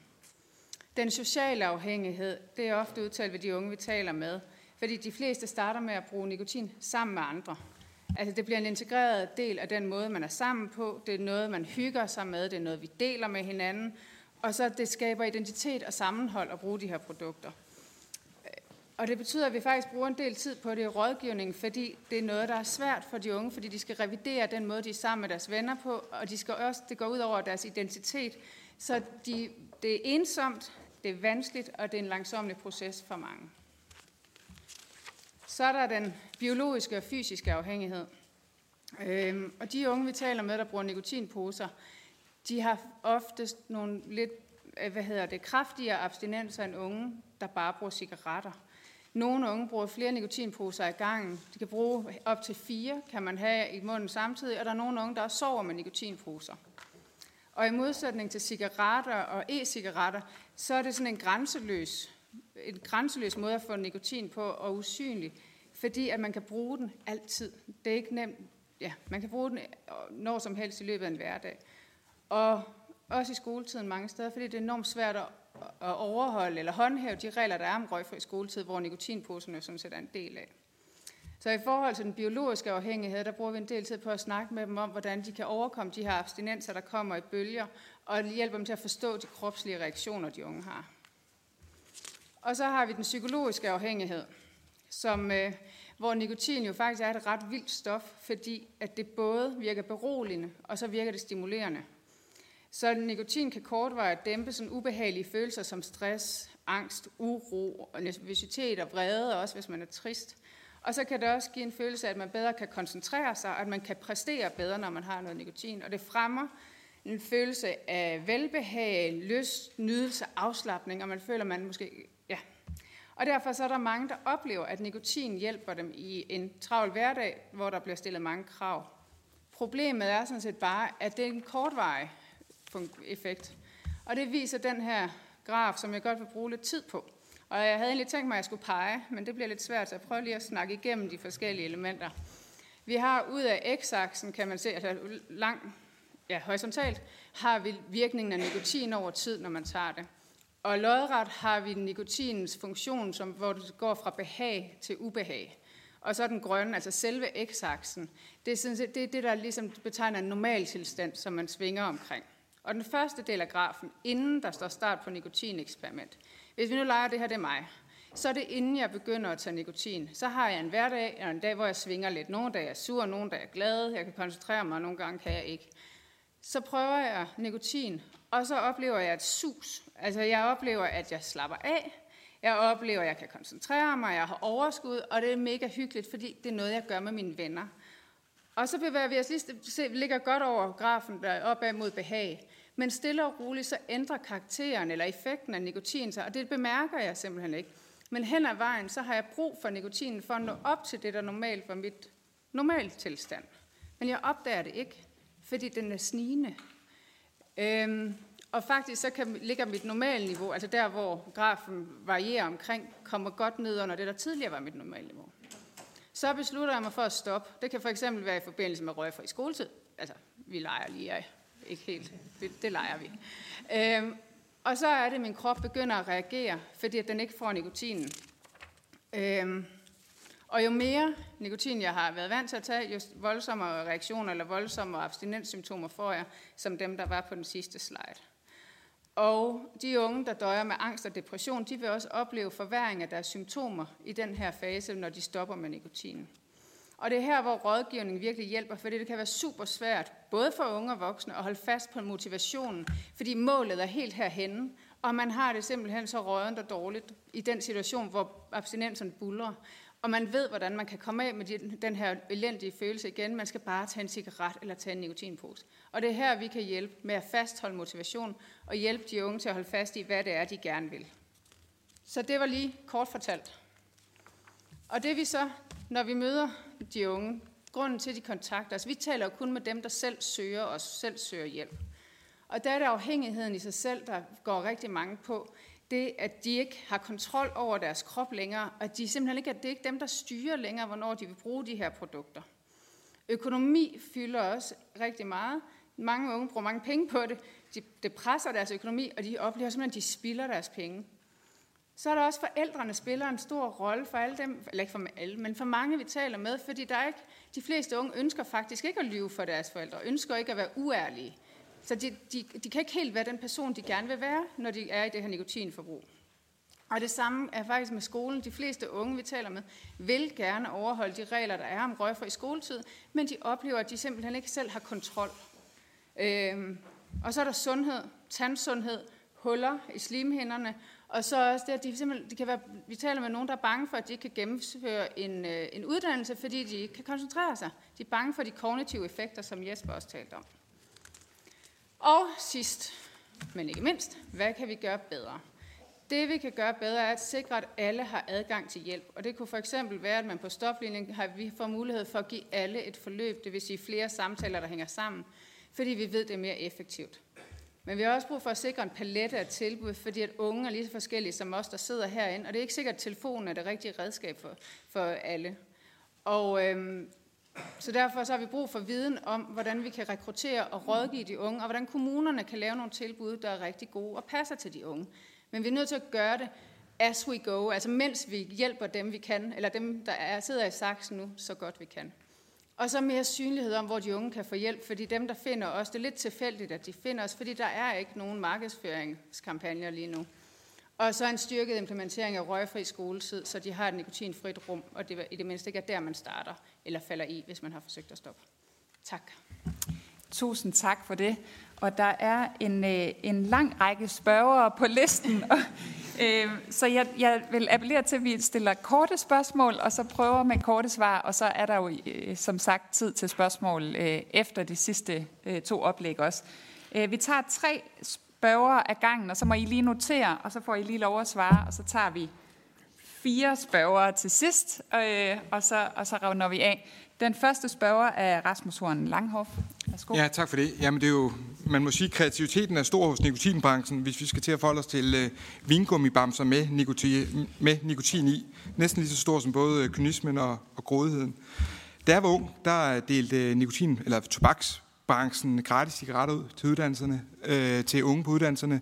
Øh, der var, I dag havde man nok kaldt det øh, influencer, eller influencer som, som sådan vejledt i, at man skulle sige, at man var 18 år, og man skulle sige, at man var ryger, og så kunne man altså komme afsted med, med tre pakker cigaretter øh, derfra. Øh, så altså egentlig er jeg ikke så chokeret over det her. Øh, altså ser I, ser I eksempler på, at nikotinbranchen går målrettet efter børn under øh, 18 år, øh, altså hvor vi må sige, det er øh, sådan åbenlyst ulovligt? Altså har I, har I, har I Finder I eksempler på det? Også øh, danske eksempler? Tak for det, Rasmus. Så har vi Begitte Vind fra Socialdemokratiet. Værsgo. Ja, tak for det, og tak for alle oplæg, og specielt til de to sidste her også. Øhm, altså, jeg sidder jo og bliver vred. Vi vidste det godt her på forhånd, men man bliver bare så indigneret, og vi tænker, vi kan jo ikke engang passe på vores egne børn og unge længere med den her måde, diotinbranchen opfører sig på. Ja, vi, vi, nok, vi var rystet, da vi kom, og vi er rystet, når vi går over det, vi hører. Jeg skal nok gøre det kort. Øhm, altså, der er jo nogen, der vil ødelægge vores børn og unge. Altså, det, er jo, det virker jo målrettet, når man sælger via kiosk, og man gør det som nysky virksomhed, og, og det foregår gedult øh, på nettet. Man skal jo bare tage sin, skal ikke give nogen gode idéer, men man skal ikke lave ret mange opslag på sin Instagram for at finde nogen, der vil sælge en noget. Øh, hvor kommer det fra? Altså, hvor, nu siger I nikotinbranchen. Jeg tror, det var, det var dig, Charlotte, der nævnte nikotinbranchen. Men hvor kommer det fra? Hvor i verden kommer det fra? Hvem producerer det her? Nu tænker jeg, nu snakker jeg primært om det ulovlige. Øh, det andet ved vi jo godt, hvor det bliver produceret. Øhm, og så i forhold til at få hjulpet vores børn og unge, inden det går galt, øhm, inden de bliver lukket ud i det her forbrug. Øhm, jeg er altid interesseret i, at de, dem med de ressourcestærke forældre, de, øhm, de, de, har, de er jo bedre stillet. Men vi har jo også med nogle børn og unge at gøre, som, hvor det her det kan blive en del af et miljø, hvor det er interessant. Øhm, og så kunne jeg høre, at det ikke var alle kommuner, der måske var lige oppe på bide. Det kan jeg godt forstå, for man skal jo stå tidligt op for at følge med øh, det, der foregår. Hvad er der brug for, ud over mere hjælp til stoplinjen? Altså, hvad er det for nogle oplysninger, kommunerne mangler også for at kunne, kunne gøre noget? Det, det er lidt diffus spørgsmål, men det er fordi, jeg virkelig ikke ved, hvad jeg skal spørge om. Jeg vil bare gerne have, at vi har en bedre hjælp ude i kommunerne. Tak. Tak for det, Begitte. Så er der et spørgsmål fra Monika Rubin fra Moderaterne. Ja, mange tak. Øhm, man sidder og bliver helt trist. Men i forhold til, øh, Charlotte, du snakkede om informationskampagner, og hvis du bare lige vil putte et par ord på, hvad det skulle indeholde, fordi Øh, jeg synes, jeg har hørt noget om, og ret mig endelig, hvis jeg tager fejl, at Sundhedsstyrelsen har ikke vil lave kampagner, fordi de var bange for, at det måske kunne virke som reklamer. Så er det mere sådan informationskampagner øh, om hjælp, eller, eller hvordan og hvorledes? Og så hvis du også lige vil sætte et par ord på det her med, et af dine anbefalinger var at fjerne smag, også mentol. Og der kan jeg forstå dem, der i hvert fald er imod det, at, at der bruger de argumentet, jamen i forhold til rygestop, så er det nemmere for folk at stoppe med at ryge, hvis, hvis der ligesom er smag i. Er det en and, eller hvad, hvad er der i det? Og så tror jeg, jeg har også lige selv et spørgsmål, ikke som, øh, som øh, ordstyr i dag, men som, øh, hvad hedder det, Socialdemokratiets forebyggelsesordfører. Så det stiller jeg lige med os, og så får I lov at svare, så tager vi de sidste tre spørger bagefter. Og mit spørgsmål, det går lidt på de erfaringer, der er fra udlandet, måske primært til dig, Charlotte. Øhm, noget af det, som der bliver øh, drøftet nogle gange, det er det her med, hvis man skærper reglerne, så flytter salget sig til grænsesalg eller til ulovligt salg. Hvad, hvad ser man af erfaringer fra andre lande? Har det en effekt, når man skærper øh, reglerne i forhold til tilgængelighed og, og pris og lovlighed osv.? Tak for det, og så må I meget gerne øh, øh, svare.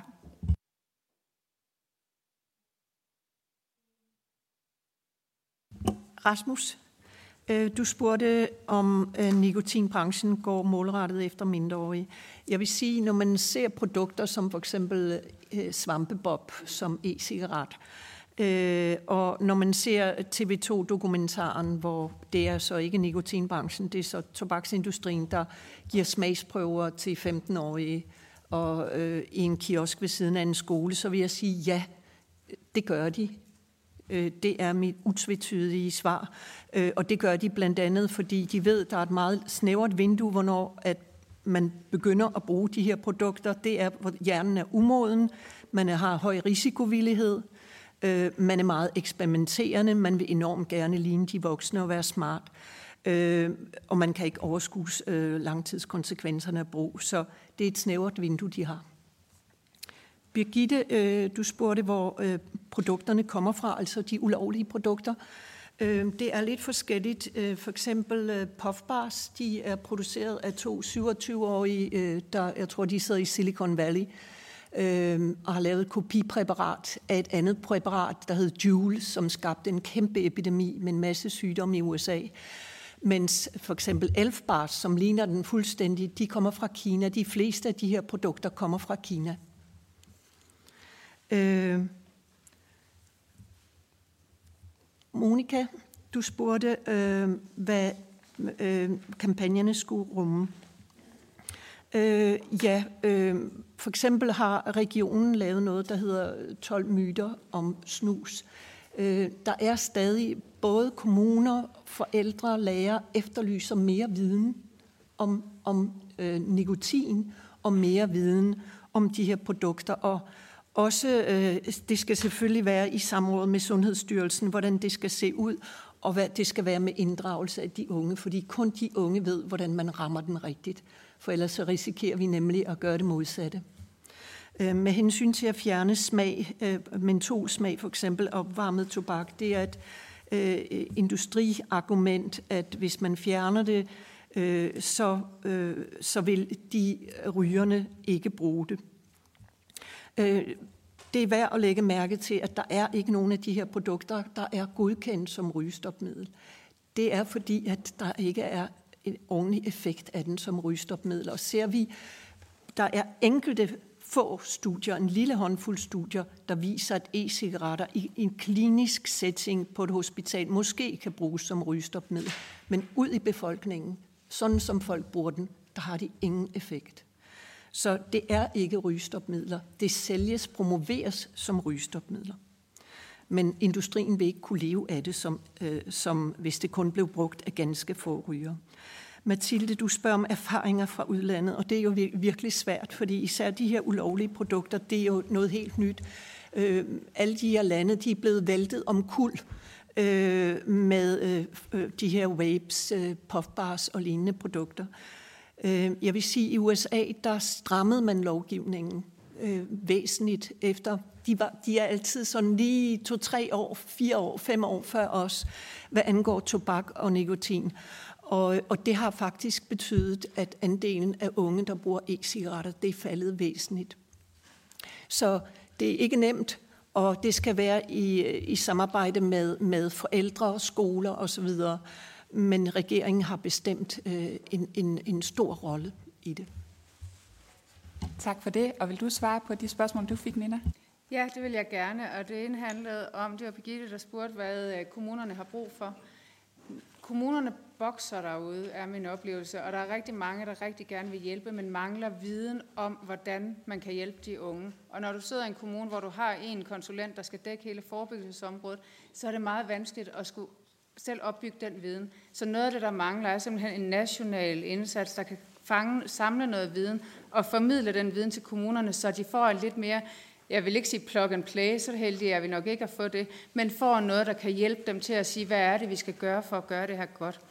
Og noget af det kan også være det, at de har vi har en app nu, Exhale, som har et lille spor, der handler om røgfri nikotinprodukter.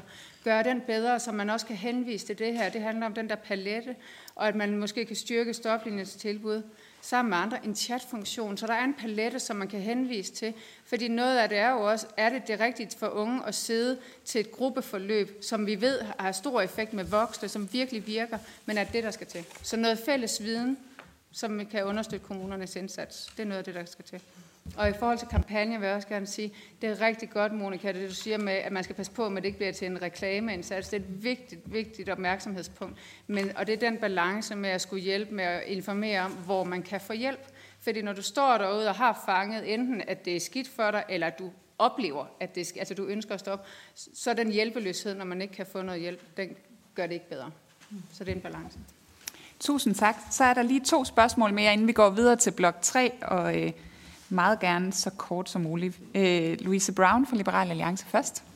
Tak for det. Øh, kort til dig, Charlotte. Øh, det, det lægger sig lidt op af det, jeg tror, Mathilde spurgte om tidligere. For nogle år siden, der forbød man smag i ulovlige e-cigaretter, og så, eller i e-cigaretter, lovlige e-cigaretter, og nu oplever vi så et boom i netop puffbars og så videre. Og så anbefaler I nu, at man forbyder smag i nikotinposer. Kunne man så ikke også frygte et tilsvarende, en tilsvarende stigning i netop det ulovlige salg på det her marked? Øhm, og så har jeg bare lige behov for at sige, at jeg synes, at det er lidt problematisk, at vi på et ekspertmøde kaster om os med strømmænd. Øhm, altså, og det er jo ikke fordi, at jeg skal tale nikotinbranchens eller tobakindustriens sag her, men, men det er altså ikke onde mennesker, vi har med at gøre. Jeg synes, det er problematisk at tale sådan om dem, når de ikke har mulighed for overhovedet at kunne øh, forsvare sig i den her sammenhæng. Det er ulovligt at fremstille fødevarer med nikotin i Danmark. Derfor bliver der ikke lavet vingummibamser med nikotin i. Der kommer heller ikke til, at, eller der er, bliver ikke produceret puffbars med svampebob i Europa og i Danmark på lovlig vis. Så alt det her, det er jo ulovlige produkter. Det er jo ikke nikotinbranchen, der fremstiller dem. Det er jo ikke tobaksindustrien, der fremstiller dem. Det er ulovlige produkter, som på en eller anden måde bliver indført her. Og der er jeg helt enig. Det skal vi have sat en stopper for hurtigst muligt. For jeg tror ikke, der er nogen af os herinde, der ønsker, at vores unge mennesker skal begynde på den slags skidt. Tak for det, Louise. Så er der lige et spørgsmål fra Flemming Møller Mortensen. I skal have tusind tak. Altså, der rejser sig i mig en, øh, en høj grad af fortvivlelse, fordi når I nu er inde på det her med, hvordan er det, man øh, øh, retter informationskampagnerne mod de unge, og så egentlig står tilbage med skismadet af, at det kan have den modsatte effekt, så er vi jo ved Gud ikke nået ret langt, øh, når vi nu er så enige om, at skadeeffekten er der. Jeg har talt med mange unge mennesker om, at de var stolte af, at de som helt unge ikke røg. Og så kom de ud i grupperinger, og så fik de en, øh, et nikotinprodukt, og så hang de fandme på den. Altså den dybe fortvivlelse, voksne unge har af, at afhængigheden, den fanger øh, så voldsomt. De siger også til mig, det er et spørgsmål også, at effekten er der, og den klinger lynhurtigt af. Og så er der kun afhængigheden tilbage. Så de har ikke engang nydelseseffekten af den mere. Kan I sige noget omkring altså styrken i nikotinprodukterne? Er der behov for, at de trapper op, øh, eller, eller hvordan, øh, hvordan er udviklingen egentlig af de produkter, øh, de gør øh, brug af? Øhm, ja, tak. Tak for det, og så får I lige lov at svare. Øh.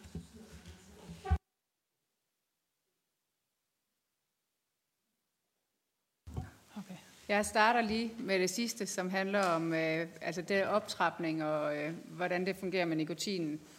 At noget af det, det er rigtigt, at effekten aftager, og jeg tror, nu er det mere, det er ikke øh, solid viden det her, men noget af det, du oplever, når det er rygning, man bruger. Der er, der er ikke, nikotinposerne har næsten ubegrænset mængder nikotin. Du, der er ikke nogen grænser for lige nu, hvor meget du kan putte i rygning. Der er en naturlig grænse for, hvor meget man kan ryge, hvis man har et almindeligt dagligdagsliv, hvor du færdes ud i verden. Der er røgfri områder, du sidder inde til møder her. Der er, du lærer ligesom stille og roligt at håndtere de små abstinenser, så du lander på et eller andet niveau, hvor det balancerer sig samtidig med, at du kan leve det levede liv i et røgfrit miljø, som vi generelt har. Nikotinposer, du kan hele tiden, du behøver ikke, og hver gang du oplever bare en lille tanken om at få tilfredsstillet din, din lyst, så kan du drøne den ind, og så kan du få det, de her poser i forskellige niveauer, og du kan putte lige så mange ind, som du næsten har lyst til. Så derfor er der ikke helt den samme naturlige grænse for, hvornår dit nikotinbehov nivellerer sig. Altså er det noget af grunden til, at vi ser kraftigere abstinenser ved de unge, der bruger nikotinposer, fordi de simpelthen har mulighed for at opbygge et højt niveau, en øh, behovsniveau. Hvis det var svar på dit spørgsmål. Ja, og som et supplement vil jeg sige, at så findes der også øh, mange produkter online, som har et absurd højt nikotinniveau, som svarer til 6, 8, 10 cigaretter per pose. Øh, og øh, jeg hører øh, fra rådgivere ude i kommunerne, at der er ned til 17-årige, der kæmper med at bruge de her øh, produkter, som er så vanvittige, så de, øh, hvad det svarer til nikotinindhold, øh, indtager cirka 100 cigaretter om dagen, og de er dybt forgiftet, de her unge mennesker. Øh, det er ulovlige produkter. Øh, men med hensyn til øh, forbud og smag i cigaretter skulle have ført til et illegalt salg, det kan godt være, at der er nogen, der har købt det illegalt. Det er bestemt ikke mit indtryk, at landet er blevet oversvømmet af illegale produkter med mentol. Mentol bedøver luftvejene, det gør det nemmere at inhalere, det øger afhængigheden. Jeg mener ikke, der er nogen tobaks- eller nikotinprodukter, der skal smage af andet end, end tobak eller nikotin. Det skal ikke smage af noget, der appellerer til unge mennesker, og det skal ikke på nogen måde føles som et livsstilsprodukt. Tak for det. Nu går vi videre til blok 3, og øh, blok 3 den handler om øh, kontrolmyndighedernes øh, arbejde om at forebygge børn og unges øh, brug af tobaks- og nikotinprodukter, og så handler det om, hvordan de unge skaffer sig produkterne, både de lovlige og de ulovlige, og ikke mindst markedsføring af tobaks- og nikotinprodukter øh, og branchens overholdelse af de gældende regler. Og den første oplægsholder er øh, Stine Petersen, som er kontorchef i Sikkerhedsstyrelsen, og styrelsens opgave er blandt andet at kontrollere, om tobaksvarer er indberettet korrekt, og lever op til reglerne på området. Og kontrollen skal blandt andet sikre, at produkter, der ikke er indberettet, bliver fjernet fra markedet. Styrelsen udfører både Øh, øh, dokumentkontrol og fysiske kontrolbesøg. Og så skal jeg lige for en god ordens skyld sige, at øh, Stine Petersen selvfølgelig deltager i ekspertmødet som embedsmand og kan bidrage med ekspertviden, og hvis der er nogle politiske eller holdningsmæssige spørgsmål, så må vi gemme dem til erhvervsministeren eller sundhedsministeren. Men værsgo, Stine. Tak for det. Jeg er juridisk chef i Sikkerhedsstyrelsen. Ved min side har jeg Bianca, som er en af vores gode medarbejdere, der laver kontrol. Jeg vil fortælle lidt om, hvad det er, vi kontrollerer, hvor og hvordan vi gør det, og hvad vi får ud af vores kontrol, og en lille smule om, hvem vi arbejder sammen med, og hvad det er for nogle udfordringer, vi ser for kontrollen. Men først vil jeg lige starte med at skitsere den ramme, vi arbejder under. Sikkerhedsstyrelsen øh, kontrollerer øh, de her produkter, vi har hørt om, efter regler, der er fastsat af Indrigs- og Sundhedsministeriet. Vi er altså, om jeg så må sige, arme og ben. Det er os, der laver kontrollen, men reglerne fastsættes af Indrigs- og Sundhedsministeriet. Det vi kigger på, øh, det er øh, de regler, som udspringer af tobaksvaredirektivet og national lovgivning på området. Og det er blandt andet det her med forbud mod, at e-cigaretter må smage af andet end mentol eller tobak. Der er altså ikke fuldstændig ens regler på tværs af EU. Det vi kigger på, det er produkter, der markedsføres til forbrugere, og der er definitionen at gøre et produkt tilgængeligt for forbrugere med eller uden betaling. Det er noget andet end at reklamere for produkter. Det kommer forbrugerombudsmanden ind på senere. Det vi kigger på, det er heller ikke øh, besiddelse øh, af produkterne. Kontrollen, vi øh, udfører, øh, det er, som øh, formanden også var inde på, om de er, øh, der er foretaget en korrekt registrering, om produkterne har sundhedsadvarsler, om der er standardiserede pakninger, om de her smagsforbud de bliver overholdt. Vi øh, kontrollerer på forskellige områder. Vi foretager både kontrol i fysiske butikker, det kan være supermarkeder, forretninger, det kan være kiosker, det kan være markeder. Øhm, og så kontrollerer vi også øh, online. Øh, det kan være på hjemmesider, det kan være på salgsplatforme, SoMe-kanaler osv. Vores kontrol den planlægger vi som en kombination af rene stikprøver ud fra blandt andet vores registre, sammenholdt med det, vi kalder risikobaseret kontrol. Det vil sige, at vi går efter der, hvor vi forventer at finde noget. Har vi været for eksempel i en kiosk og fundet ulovlige produkter en gang, så vil vi også komme tilbage dertil. Så vi har en øh, erfaring, vi også bygger på. Vi får også rigtig mange anmeldelser. Øh, sidste år fik vi øh, godt og vel 8.000 anmeldelser. Det kan være konkurrenter, der anmelder hinanden. Det kan være forbrugere. Det kan være forældre osv. Man kan også give et anonymt øh, tip til Sikkerhedsstyrelsen, og det indgår også i vores valg af kontrol. Det vi så rent øh, faktisk gør, når vi kontrollerer, det er, at vi foretager tilsyn. Vi går for eksempel ind i en øh, butik. Det gør vi uanmeldt. Øh, og der kigger vi, hvad er der i butikken, men vi kigger også lidt på, hvad står der ikke fremme i butikken. Øh, det I kan se på billedet, vi har med her, det er øh, de her øh, engangs e-cigaretter med smag, og de stod øh, på et tilsyn, vi var på, i et varmeskab. Det kan også være opbevaret i en pakkeboks eller andre steder. Så vi kigger bredt. Når vi kigger online, så øh, går vi ind på hjemmesider, salgsplatforme og SoMe-platformer og foretager egentlig den samme kontrol. Vi har et værktøj, der via ord- og billedgenkendelse kan finde de her øh, ulovlige produkter. På SoMe-platformen øh, der har vi også mulighed for at gøre brug af anonyme profiler, så det er altså ikke er Sikkerhedsstyrelsen, der står øh, og kigger efter de her produkter, men vi kan gøre det via en anonym profil. Så har vi også nogle aftaler med de her platforme om, at hvis vi finder øh, ulovligt øh, indhold, øh, så vil det fjerne det.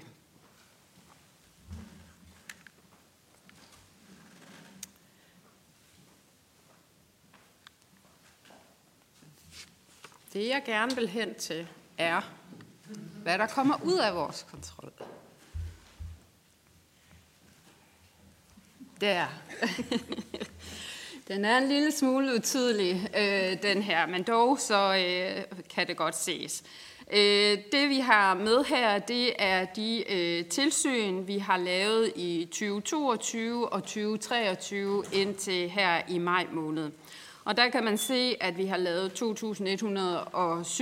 fysiske tilsyn og 1.528 tilsyn øh, online-vis på de her forskellige platforme. Når vi så laver de her tilsyn, så kan vi give nogle påbud, salgsforbud, tilbagetrækning osv. Øh, men vi kan også foretage politianmeldelser. Det kan være, hvis der for eksempel er tale om åbenlyst ulovlige øh, forhold, at vi for eksempel har fundet engangs øh, cigaretter med smag i butikker. Og der kan man se, at vi foretager rigtig mange politianmeldelser, Øh, og den, der bonger ud, det er den øh, lyseblå, øh, som er politianmeldelser på e-cigaretområdet. Og det viser lidt om, at det her med de her engangs e-cigaretter, puffbars, det er altså også stort i forhold til det, vi finder i kontrollen.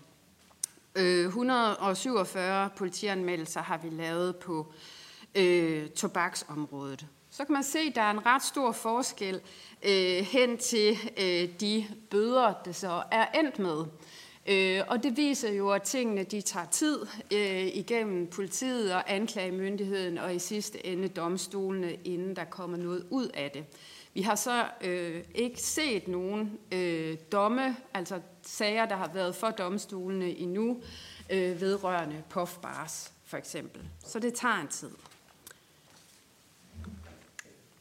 Lidt om, hvem vi samarbejder med, hvis jeg kan komme derhen.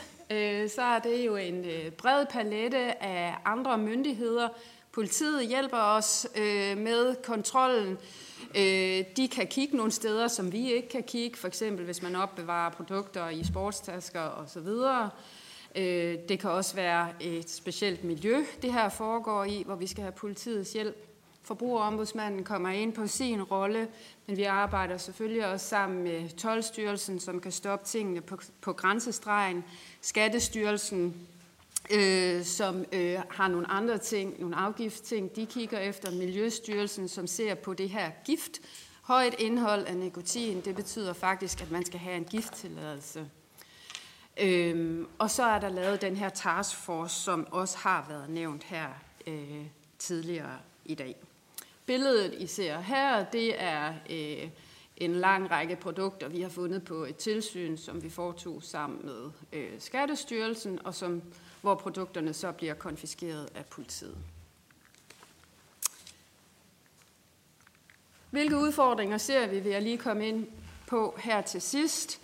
Øh, det er en kreativ øh, branche, øh, vi har med at gøre. Vi har set nogle af de her spændende øh, produkter. Øh, så når vi laver kontrol, så øh, finder man jo bare øh, nye produkter. Der kommer hele tiden nye former til. Der kommer også hele tiden nye måder at sælge tingene på.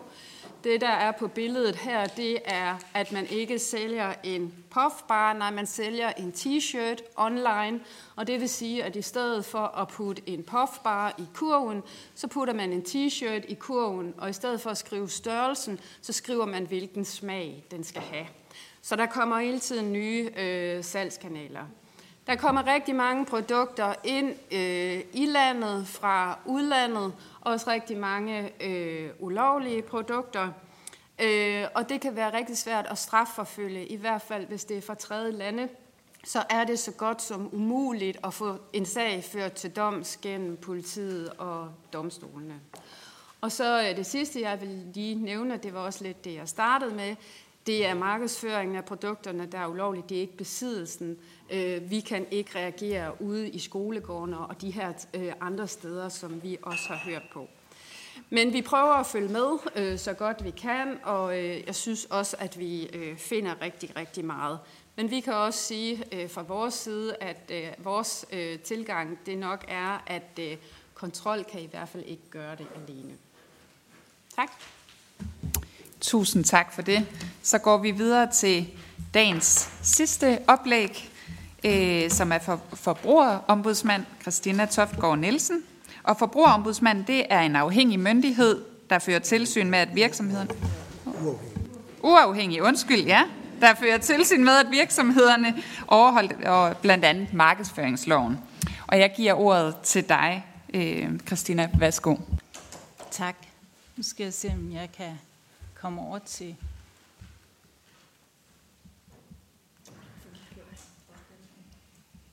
Jeg skal den anden vej. Tak. Det hjælp. Ja.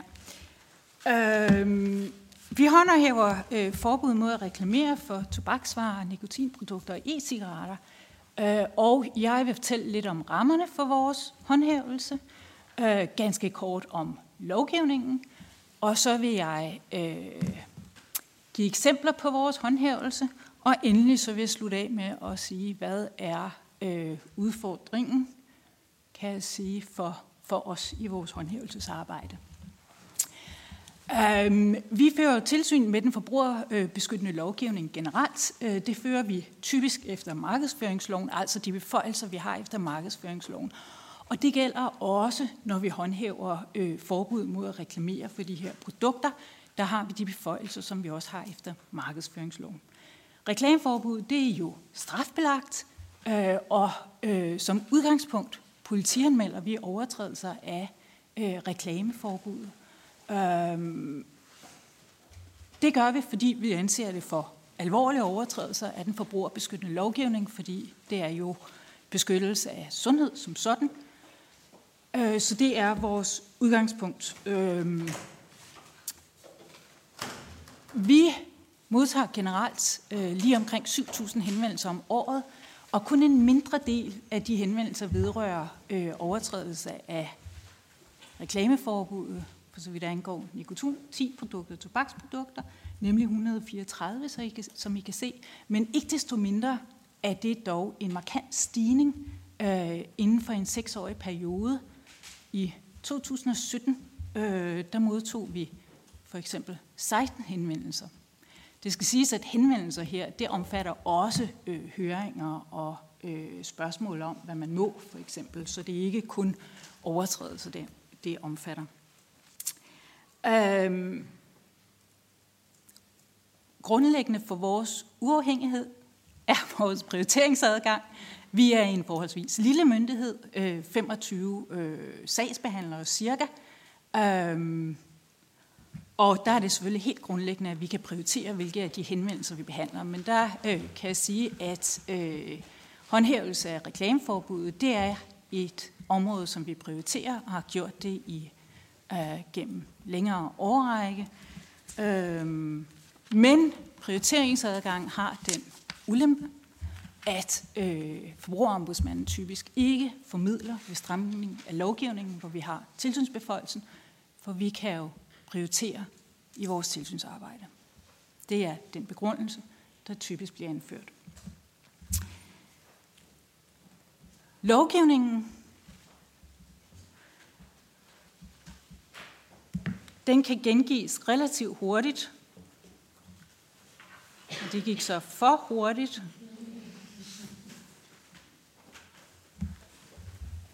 Ja, øh, der er øh, to love. Dels en, der vedrører øh, tobaks- og nikotinprodukter med et reklameforbud og et udstillingsforbud, og øh, undtagelsen til forbuddet mod at reklamere og udstille de her produkter – det er sådan set alene i øh, pibe, øh, altså special, fysiske specialbutikker med salg af cigarer, piber og pibetobak, øh, som i et vist omfang må udstille i, i vindue og i butik.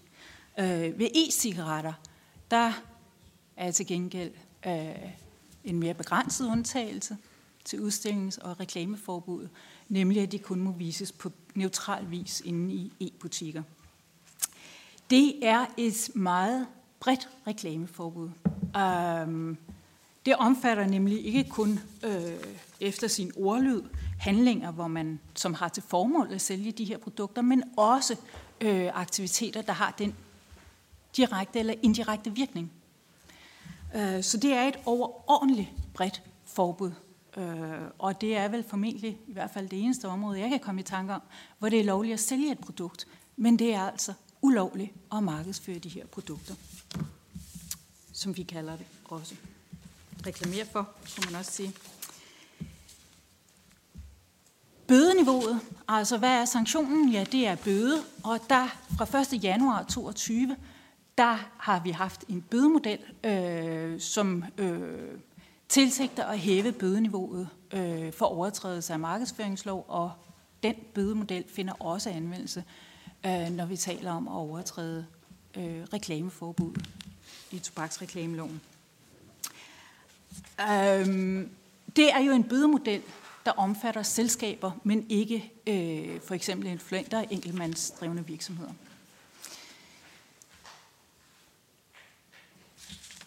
Uh, vi har endnu ikke øh, set, øh, altså fået ført sager ved domstolene, hvor bødemodellen er blevet anvendt. Uh, og vi har heller ikke øh, endnu fået afgjort sager øh, vedrørende det øh, spørgsmål, om vi er i normalområdet her ved de sanktioner, der vil blive dømt, eller om vi er i det forhøjede øh, sanktionsniveau, når vi taler om overtrædelse af tobaksreklameforbud. Øh, det var rammerne, de lovgivningsmæssige rammer, vores håndhævelse. Ja, der kan man se antallet af afsluttede sager, vi har behandlet her over en, en årrække, og der vil man også kunne se øh, stigningen øh, inden for en forholdsvis øh, kort overrække. Øh, I 2021, øh, der afsluttede vi 139 sager, øh, tror jeg der står, Øh, og det var det år, hvor udstillingsforbuddet trådte i kraft, og det vil sige, der så vi en stigning, øh, nemlig blandt andet i sagerne, vi fik øh, fra Sikkerhedsstyrelsen oversendt. I 22, der har vi, og det er blot som eksempel her, hvad har vi gjort i, i altså sidste år, øh, der øh, politianmeldte vi fire virksomheder, eller undskyld, fire politianmeldelser, øh, og faktisk fem dækker det over. Øh, dels øh, tobaksproducent, øh, der anvendte coach i et supermarked, øh, altså en, en, øh, en coach, øh, samme eksempel sådan set, som i det, der var øh, gengivet i den dokumentar øh, fra TV2. Øh, så politianmeldte vi brancheforeningen øh, for tobaksproducenterne for at reklamere for røgfrie nikotinprodukter i en pressemeddelelse og altså fremhæve, at øh, røgfrie produkter er øh, bedre at anvende for helbred end øh, cigaretter øh, og, og tilsvarende øh, markedsføring på hjemmesiden. Vi politianmeldte to virksomheder og en influent for at reklamere for nikotinposer og aromakugler – og det var på hjemmesider og også på sociale medier herunder TikTok. Øh, og så politianmeldte vi også et dagblad for at vise bannerreklamer for nikotinposer. Og øh, det her er jo alle sammen sager om de røgfrie produkter, nikotinprodukter. Øh, og øh, sådan er det også, når vi ser på de bøder, som blev øh, enten vedtaget, altså uden at vi skulle i retten med dem, eller øh, idømt i 2010-22. Øh, Dels en bøde på 50.000 kroner for at have reklameret for snustebak på hjemmeside og sociale medier, bødeforlæg på 50.000 kroner for øh, at reklamere reklameret for aromakugler, og det var den samme, som jeg nævnte et øjeblik siden, der blev politianmeldt samme år. Øhm, en influent, influenten fik så en bøde på 5.000 kroner. Og øh, så blev der vedtaget et bødeforlæg på 180.000 kroner for at have reklameret for elektroniske cigaretter på fire hjemmesider.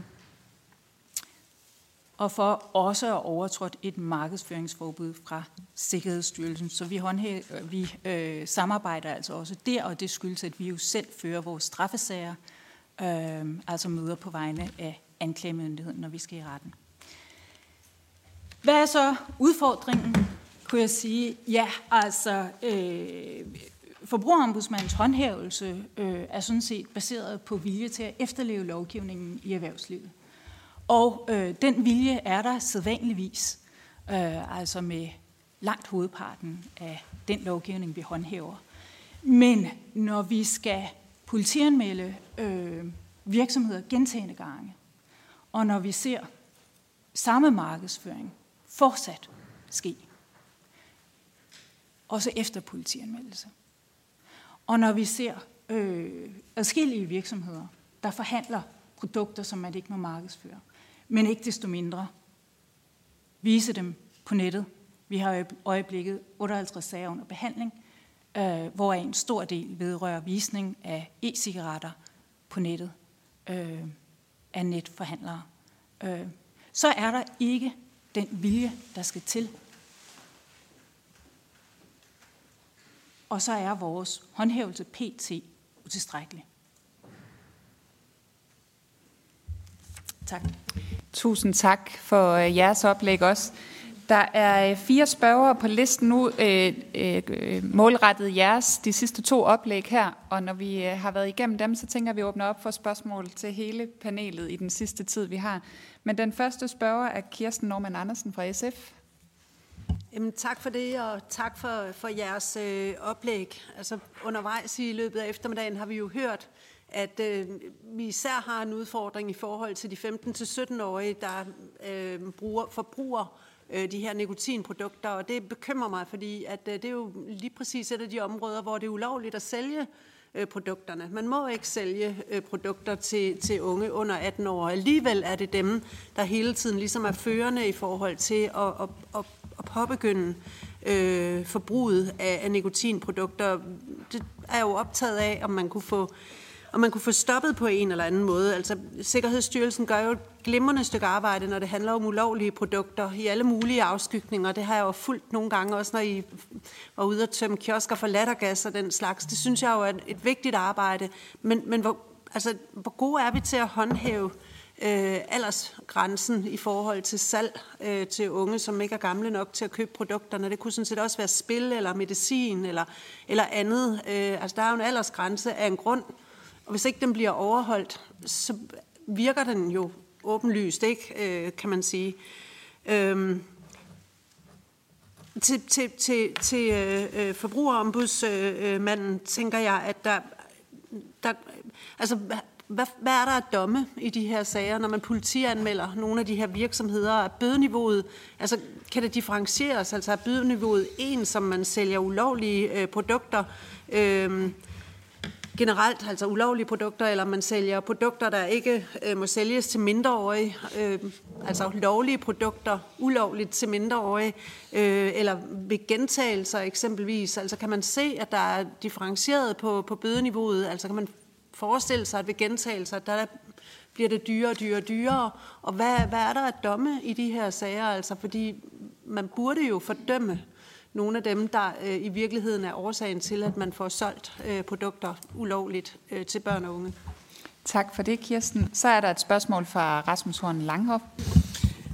Ja, først til... Øh, ja, I må lige selv vurdere, hvor, hvem, hvem der svarer øh, rigtigt på det. Øh, jeg kunne godt tænke mig at vide sådan, jeres vurdering. Altså, kan I... Øh, kan I mærke, at øh, man i øh, nikotinbranchen forsøger at omgå øh, lovgivningen, altså med henblik på at kunne, kunne blive ved med at sælge øh, giftig nikotin, blandt andet til børn under 18? Altså er, er det jeres fornemmelse? Og så vil jeg sige, eller sådan et spørgsmål til Sikkerhedsstyrelsen, øh, nu kan vi jo godt tale lige ud af posen her. Altså kan I matche den her branche? Øh, jeg tror, alle os, der arbejder med sundhed, har gjort det nogle år, har mærket, hvor stærk en industri er. Øh, det er nikotinbranchen, hvor stærk en industri tobaksindustrien er, hvor mange penge der er, hvor meget der bliver pumpet ind i øh, lobbyarbejde, der skriver til os her under høringen, der deltager hernede i panelet. Der er så kæmpe store pengebeløb på spil øh, på at få lov til at blive ved med at pumpe det her gift ud i øh, befolkningen. Øh, så, så, så, så der er ikke noget at sige til, at der bliver spjættet på, på livet løs. Altså, kan I matche øh, det apparat, øh, branchen har, har kørende? Tak for det, Rasmus. Vi tager lige de sidste to spørgsmål også, så får I lov at svare, og det er først er fra Flemming Møller Mortensen. Det var næsten din sidste, øh, din sidste sætning. Og derfor har jeg lyst til at spørge jer, når I nu som hver med jeres øh, institutioner kigger ind i det her, øh, hvem, hvem forsøger I sådan at benchmarke med uden for landets grænser? Altså de andre nordiske lande, hvordan har de lavet set op, og er der, er der der noget, I sådan skæler til øh, med, med, med slet misundelse eventuelt? Tak. Tak, og det sidste spørgsmål er fra mig selv, øh, så det får I lige med også, inden I får lov at svare. Og, øh, og jeg er i tråd af det, der er blevet spurgt til, meget nysgerrig på, er der noget, vi kan gøre mere effektivt? I viser, at der er en, ret mange anmeldelser, I har ret mange besøg, men der bliver givet forholds, forholdsvis få bøder. handler det om politiets ressourcer? Kunne man gøre det smartere ved, at der var nogle andre kompetencer, for eksempel direkte til Sikkerhedsstyrelsen eller et andet sted. Øh, så nysgerrighed på, er der noget, vi kunne gøre mere effektivt? Tak for det. Var der et øh, tillægsspørgsmål? Ja, ganske kort. Der blev, det blev nævnt omkring, at der var nogle produkter, som, som, hvor de altså for, at kunne mark- eller for at kunne sælges i Danmark, simpelthen krævede en gift-tilladelse. Øhm, det vil jeg da gerne vide. Altså, ved I, hvad, altså, kan vi få at vide, hvad det er for nogle produkter? Det synes jeg, der er interessant at høre. Tak for det. Og så må I gerne svare. Øh, jeg ved ikke, om, om en af jer vil øh, starte. Det var mange spørgsmål. Kirsten øh, startede med øh, salg til unge under 18 år, om det kan stoppes, om vi er gode nok til at håndhæve det. Der må vi sige, at det er rigtig, rigtig svært for os, fordi det vi kan som myndighed, hvis det er fysiske butikker, øh, så kan vi observere, om der bliver solgt til unge under 18 år, sådan som reglerne er på nuværende tidspunkt.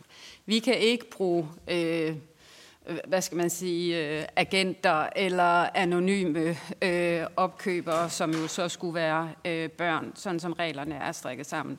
Så det er jo ret øh, øh, lidt, vi finder af den vej. Vi får jo nogle anmeldelser ind. Det kan være anmeldelser på øh, kiosker, hvor vi hører, at der foregår et salg, og så prøver vi at møde op der. Det kan være øh, for eksempel, når der er skolefri kvarter, øh, og så ser vi, hvad vi kan observere der. Men det er ikke så nemt.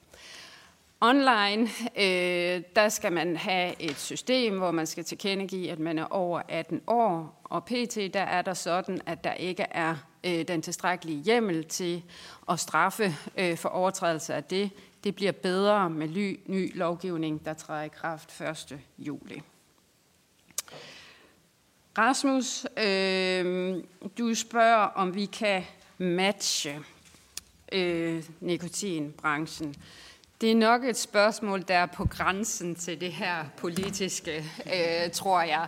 Øh, og det er rigtigt, vi prøver at følge med, vi prøver at holde øje med trends i markedet osv., Øh, jeg tror, det er det, jeg vil holde mig til. Og... Jamen, undskyld, så jeg, jeg er med på, at det også er, kan være et politisk spørgsmål, men det er mere altså, i forhold til juridisk. Øh, hvem har det største juridiske øh, mandskab, for eksempel? Altså af hvem? Du, det største du. juridiske mandskab. Om, for eksempel, hvem har flest advokater ansat? Eller hvor, altså... Ja. Stine, du, du svarer på det, du synes, du kan svare på af, af spørgsmål. Ja, Altså, vi er jo dem, vi er, øh, og vi har øh, jurister, men der er også øh, gode advokater i branchen. Hvis vi skal føre en sag, så allierer vi os med nogle gode advokater. Vi har også nogle, øh, nogle gode juridiske kræfter. Så, så på den måde, så tænker jeg, at det kan vi godt. Der, hvor vi har svært ved at følge med, det er kontrollen og alt det, der er i, i markedet. Flemming, Øh, der blev spurgt til benchmark uden for de nordiske lande. Øh, vi følger jo med, øh, og øh, vi deltager i EU-projektet, der hedder Joint Action øh, på Tobacco Control. Øh, der erfaringsudveksler vi også med andre lande. Øh, dem, der har den strammeste lovgivning, det er nok øh, Holland, øh, men det er også svært at sammenligne sig i og med, at vi har meget national lovgivning. For eksempel så må man sælge øh, e-cigaretter med smag på den anden side af vores grænser. Så der er også meget national lovgivning i det. Øh, så på den måde så kan det være lidt øh, svært at benchmarke. Så blev der spurgt til, øh, Mathilde, om der er noget, vi kan gøre mere effektivt.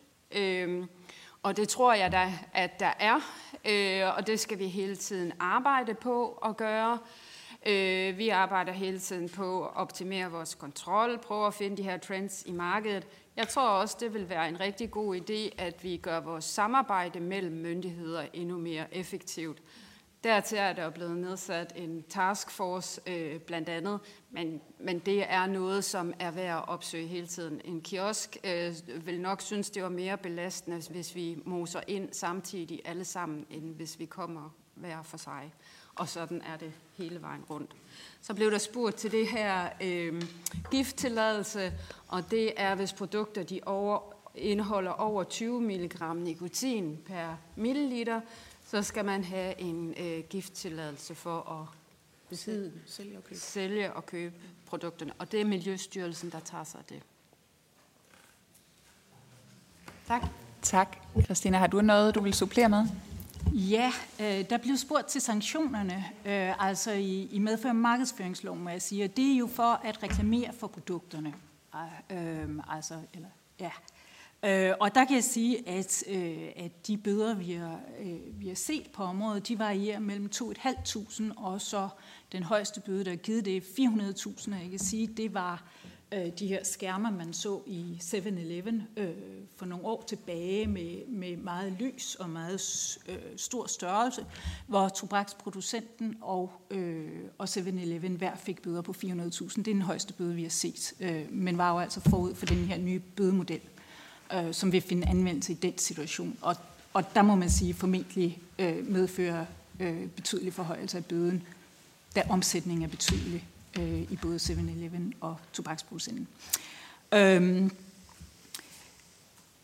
så øh, var der et spørgsmål om, øh, om det er vores opfattelse, at lovgivende omgås. Øh, og her må jeg sige, at, øh, at tobaks øh, reklameforbud og altså også e-cigaret øh, og nikotinprodukter, at det kan efter min mening sådan set ikke omgås, fordi forbuddet er gjort så bredt, øh, så det er overtrædelser. Øh, og der, øh, ja, der, der behandler vi sager for overtrædelser. Så øh, når jeg taler om, om manglende vilje til at, at overholde det forbud, øh, så er det jo baseret på de sager, vi behandler øh, og overtrædelser, som vi mener, øh, der finder sted.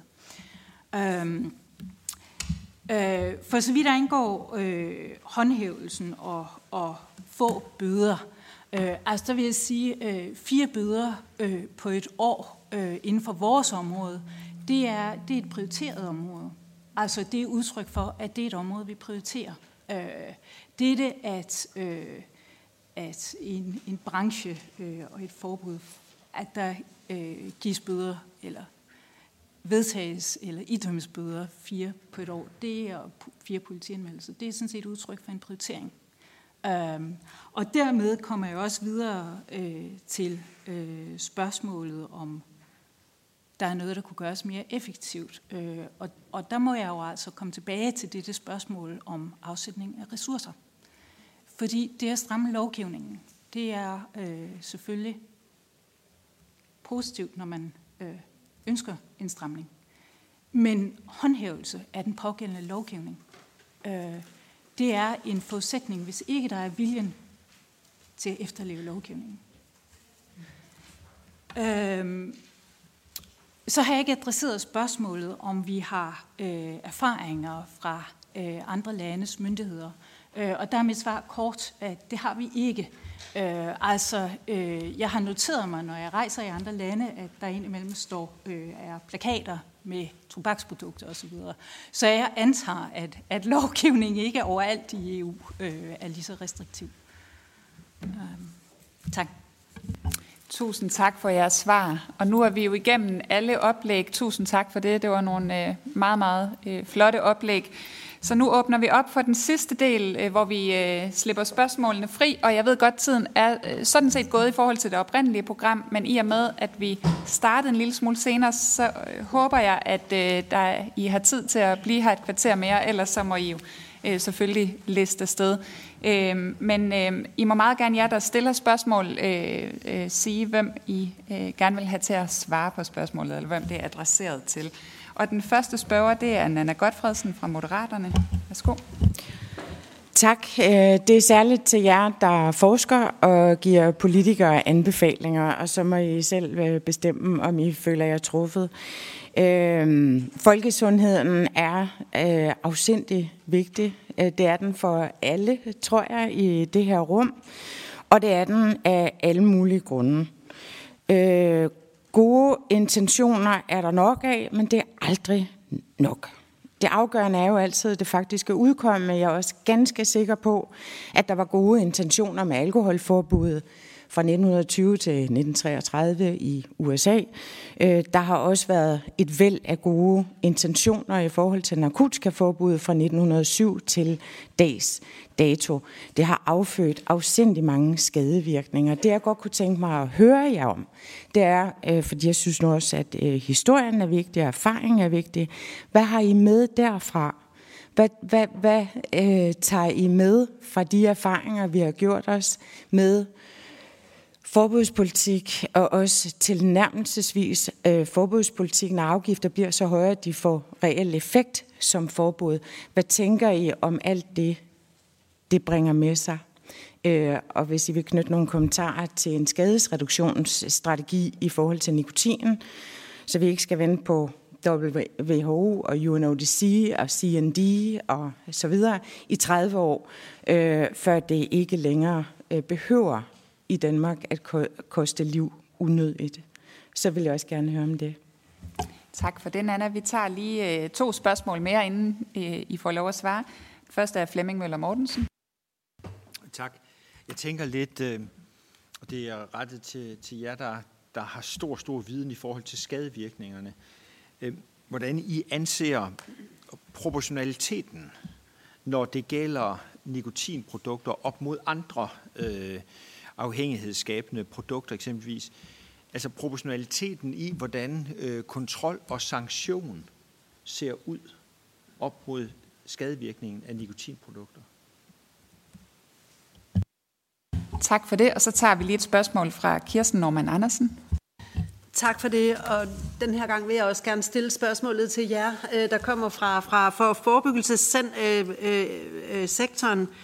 Øh, øh, øhm, fordi jeg er optaget af det her spørgsmål om, at unge overhovedet har adgang til at købe produkter, som de ikke er gamle nok til at købe. Altså det er ulovligt.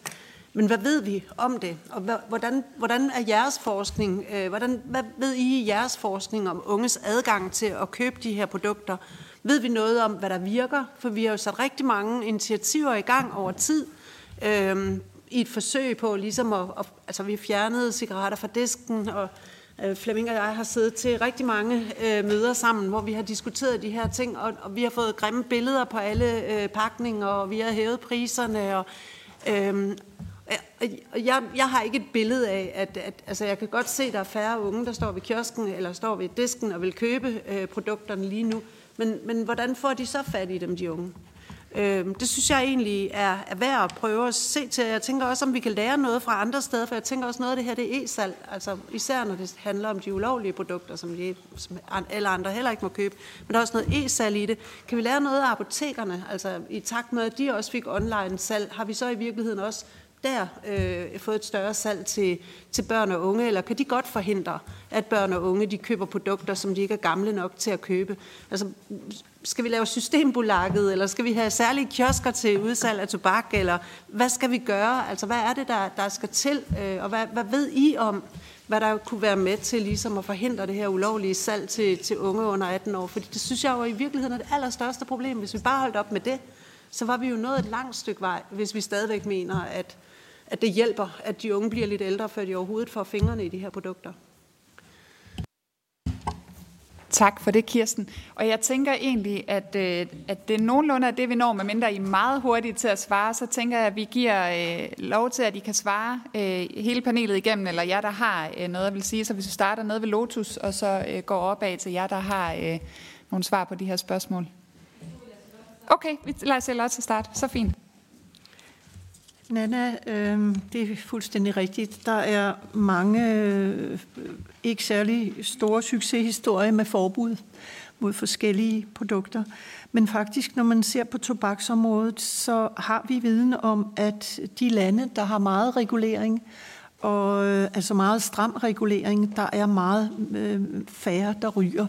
Så i hvert fald stram regulering øh, har en øh, meget kraftig effekt. Det er der ingen tvivl om.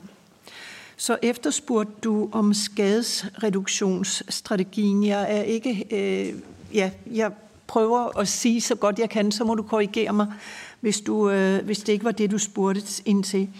Øh, det er jo de her produkter som e-cigaretter, øh, opvarmet tobak, nikotinposer, bliver jo markedsført af af industrien som skadesreducerende produkter, som er beregnet til den ældre ryger, der ikke kan og vil holde op med at ryge. Vi har faktisk ikke evidens for, at der sker en skadesreduktion. Øh, vi har heller ikke evidens for, at det skulle være gode produkter til rygestop. Rygerne, de køber dem for at prøve at holde op med at ryge, men de savner deres smøger, og så begynder de at ryge igen. Og der er langt flere, der ender op med et dobbeltbrug, end der holder op med at ryge. Øh, så skadereduktionsstrategi, den er jo øh, meget øh, utrolig fristende, øh, fordi at øh, når man taler for eksempel med, øh, altså om heroinmisbrugere, så er, er der oplagt, øh, at der er ting, der har virket. Men det er jo et produkt, der er givet af nogle sundhedsprofessionelle til en meget, meget udvalgt lille bitte, bitte del af befolkningen. Hvorimod her har vi at gøre med et produkt, der findes på et hvert gadehjørne. Øh, alle kan købe det. Også de 18 plus årige, lovligt i hvert fald. Så det kan ikke helt sammenlignes. Øh, Flemming, øh, jeg var ikke helt sikker på skaden af nikotinprodukter sammenlignet med hvad. Øh, hvad var det, du, du mente? Øh, proportionalitet, sagde du sammenlignet med? Altså, hvis, det, hvis jeg må supplere. Altså ja. alvoren i forhold til nikotinprodukter. Øhm, hvis man kigger øh, vores kontrol- og sanktionssystemer over for andre dele, der kan skade sundhedsmæssigt, er der sådan en sammenhæng her, når vi hører, hvordan Sikkerhedsstyrelsen har ressource eller muskel til at gribe ind, som sagen den ser ud nu i det danske marked? Jeg ved ikke, om der er nogen af jer, der kan svare på det ordentligt. Jeg tror ikke, jeg forstår det. Altså, jeg har en enkelt kommentar omkring det med, med skadeeffekterne. Altså, nikotin i sig selv øh, den skadeeffekt, der er, har vi talt meget om, men, men jeg nævnte også det her med, at det kan være et gateway til en øh, altså langvarige ændringer i hjernen, som gør, at man bliver mere søgende over for andre former, andre rusmidler, som kan være markant mere skadelige, for eksempel alkohol, eller nogle af de illegale rusmidler, som kokain. Så på den måde, så, så bliver vi nødt til at se ud over nikotins egen effekt, og se, hvad det ligesom trækker med sig. Øh, og så husk, altid husk på, at vores krop og vores hjerne forholder sig jo ikke til jura. Den forholder sig til den biologi, vi udsætter den for. Så, så det skal vi også have en mente, synes jeg, i, i den måde, vi tilgår det på. Så spurgte Kirsten om de unges adgang til produkterne. Der er jeg sikker på, at Lotus har nogle, nogle oplysninger, øh, man har spurgt ind til, ikke? hvor de har fået deres produkter fra. Men jeg vil sige, at e-salg er, øh, er et stort problem, at, at man ret nemt kan komme til at købe øh, også de her ulovlige produkter øh, på internettet. Øh, hvad man har gjort i andre lande for at håndhæve, øh, øh, at lovlige produkter ikke sælges til mindreårige. Der kan jeg i hvert fald, øh, ved jeg, at i USA, der har man øh, et korps af unge mennesker, som er tilknyttet noget, der, der, der, der minder om Sikkerhedsstyrelsen, som går med som øh, øh, ja, udgiver sig, de er måske 15 og udgiver sig for at være 18, og så prøver man, om de kan få lov til at købe det. Og, og det har faktisk vist sig at være ret succesfuldt. Lotus, vil du fortsætte med, hvordan de får fat på den? Ja, jeg vil bare lige kort tilføje, at altså, vi ved jo, øh, vi ved, hvad de selv siger, altså hvor de selv siger, de køber produkterne, men vi ved faktisk ikke ret meget fra den her spørgeskemaundersøgelse i hvert fald omkring, øh, hvordan de får fat i de her ulovlige produkter. Det har simpelthen ikke været en del af det indtil nu i hvert fald. Er der flere, der øh, vil knytte nogle kommentarer til de seneste spørgsmål, eller noget andet, de lige synes, vi skal have med på falderæbet? Har, har du et opfølgende spørgsmål, Anna? Øh, ja, altså jeg savner uddybning af, øh, det går jeg ud fra, at øh, en del af jer vil være orienteret om øh, effektiv skadesreduktionen i visse lande. Øh, reduktion af i forhold til nikotinen, ligesom man øh, ser det på en række andre områder. Men ellers så må der er vi... ingen evidens for, at der er skadesreduktion. Der er ingen evidens Nej. for skadesreduktion? Nej. Okay. I Sverige, New Zealand, England? Nej. Sverige, ja, det, jeg vil meget gerne tage diskussion, men det, det ja, Ja. Altså, man fremhæver, industrien fremhæver ofte Sverige som et sted, hvor man øh, har øh, årsagen til, at Sverige har så lav lungekræfttilfælde, for eksempel, er fordi, at svenskerne har brugt snus, så der er få rygere. For det første var der en lav andel af lungekræft i Sverige allerede for 50 år siden. Men hvis man ser på andelen af, af kvinder og mænd, der er holdt op med at ryge, så har de fuldtes meget fint ad. Det er rigtigt, mændene har brugt snus, men det har kvinderne slet ikke. Og inden for de seneste år har vi set i Sverige, at mændenes snusforbrug også er begyndt at falde, men de holder stadigvæk op med at ryge. De unge mennesker er begyndt at bruge flere nikotinprodukter på det seneste, nikotinposer, og der har man set faktisk en lille svag stigning i deres rygning det seneste år. Så øh, jeg mener ikke, man har noget belæg for øh, skadesreduktion på befolkningsniveau, heller ikke hvis man ser i England, hvor de har anbefalet e-cigaretter. Tak for svaret.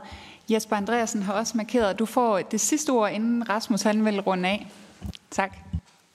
Og tak for kommentaren omkring skadesreduktionen, Anna. Øh, øh, der vil jeg sige, at, at den uden at jeg kender sådan til tallene, som Charlotte gør, så sådan rent overordnet omkring det at blive afhængig af noget, er meget betinget af, at der kommer en hurtig effekt. Så hvis man bruger nikotin i form af for eksempel plaster, så vil det være langt mindre psykisk afhængighedsskabende. Det er trods alt det, der gør, at man sidder i, i saksen, i forhold til hvis man inhalerer det eller bruger nikotinposer. Så det holder, kommer også an på, hvilken administrationsform det er. Hvis det er noget, der virker gradvist og langsomt, så vil det generelt være mindre psykisk afhængighedsskabende, og så kan man godt tænke, om det kunne være en del af en skadesreducerende strategi, øh, uden at komme ned i nærmere detaljer. Øh, men det er sådan det overordnede omkring afhængighed psykisk. Ja.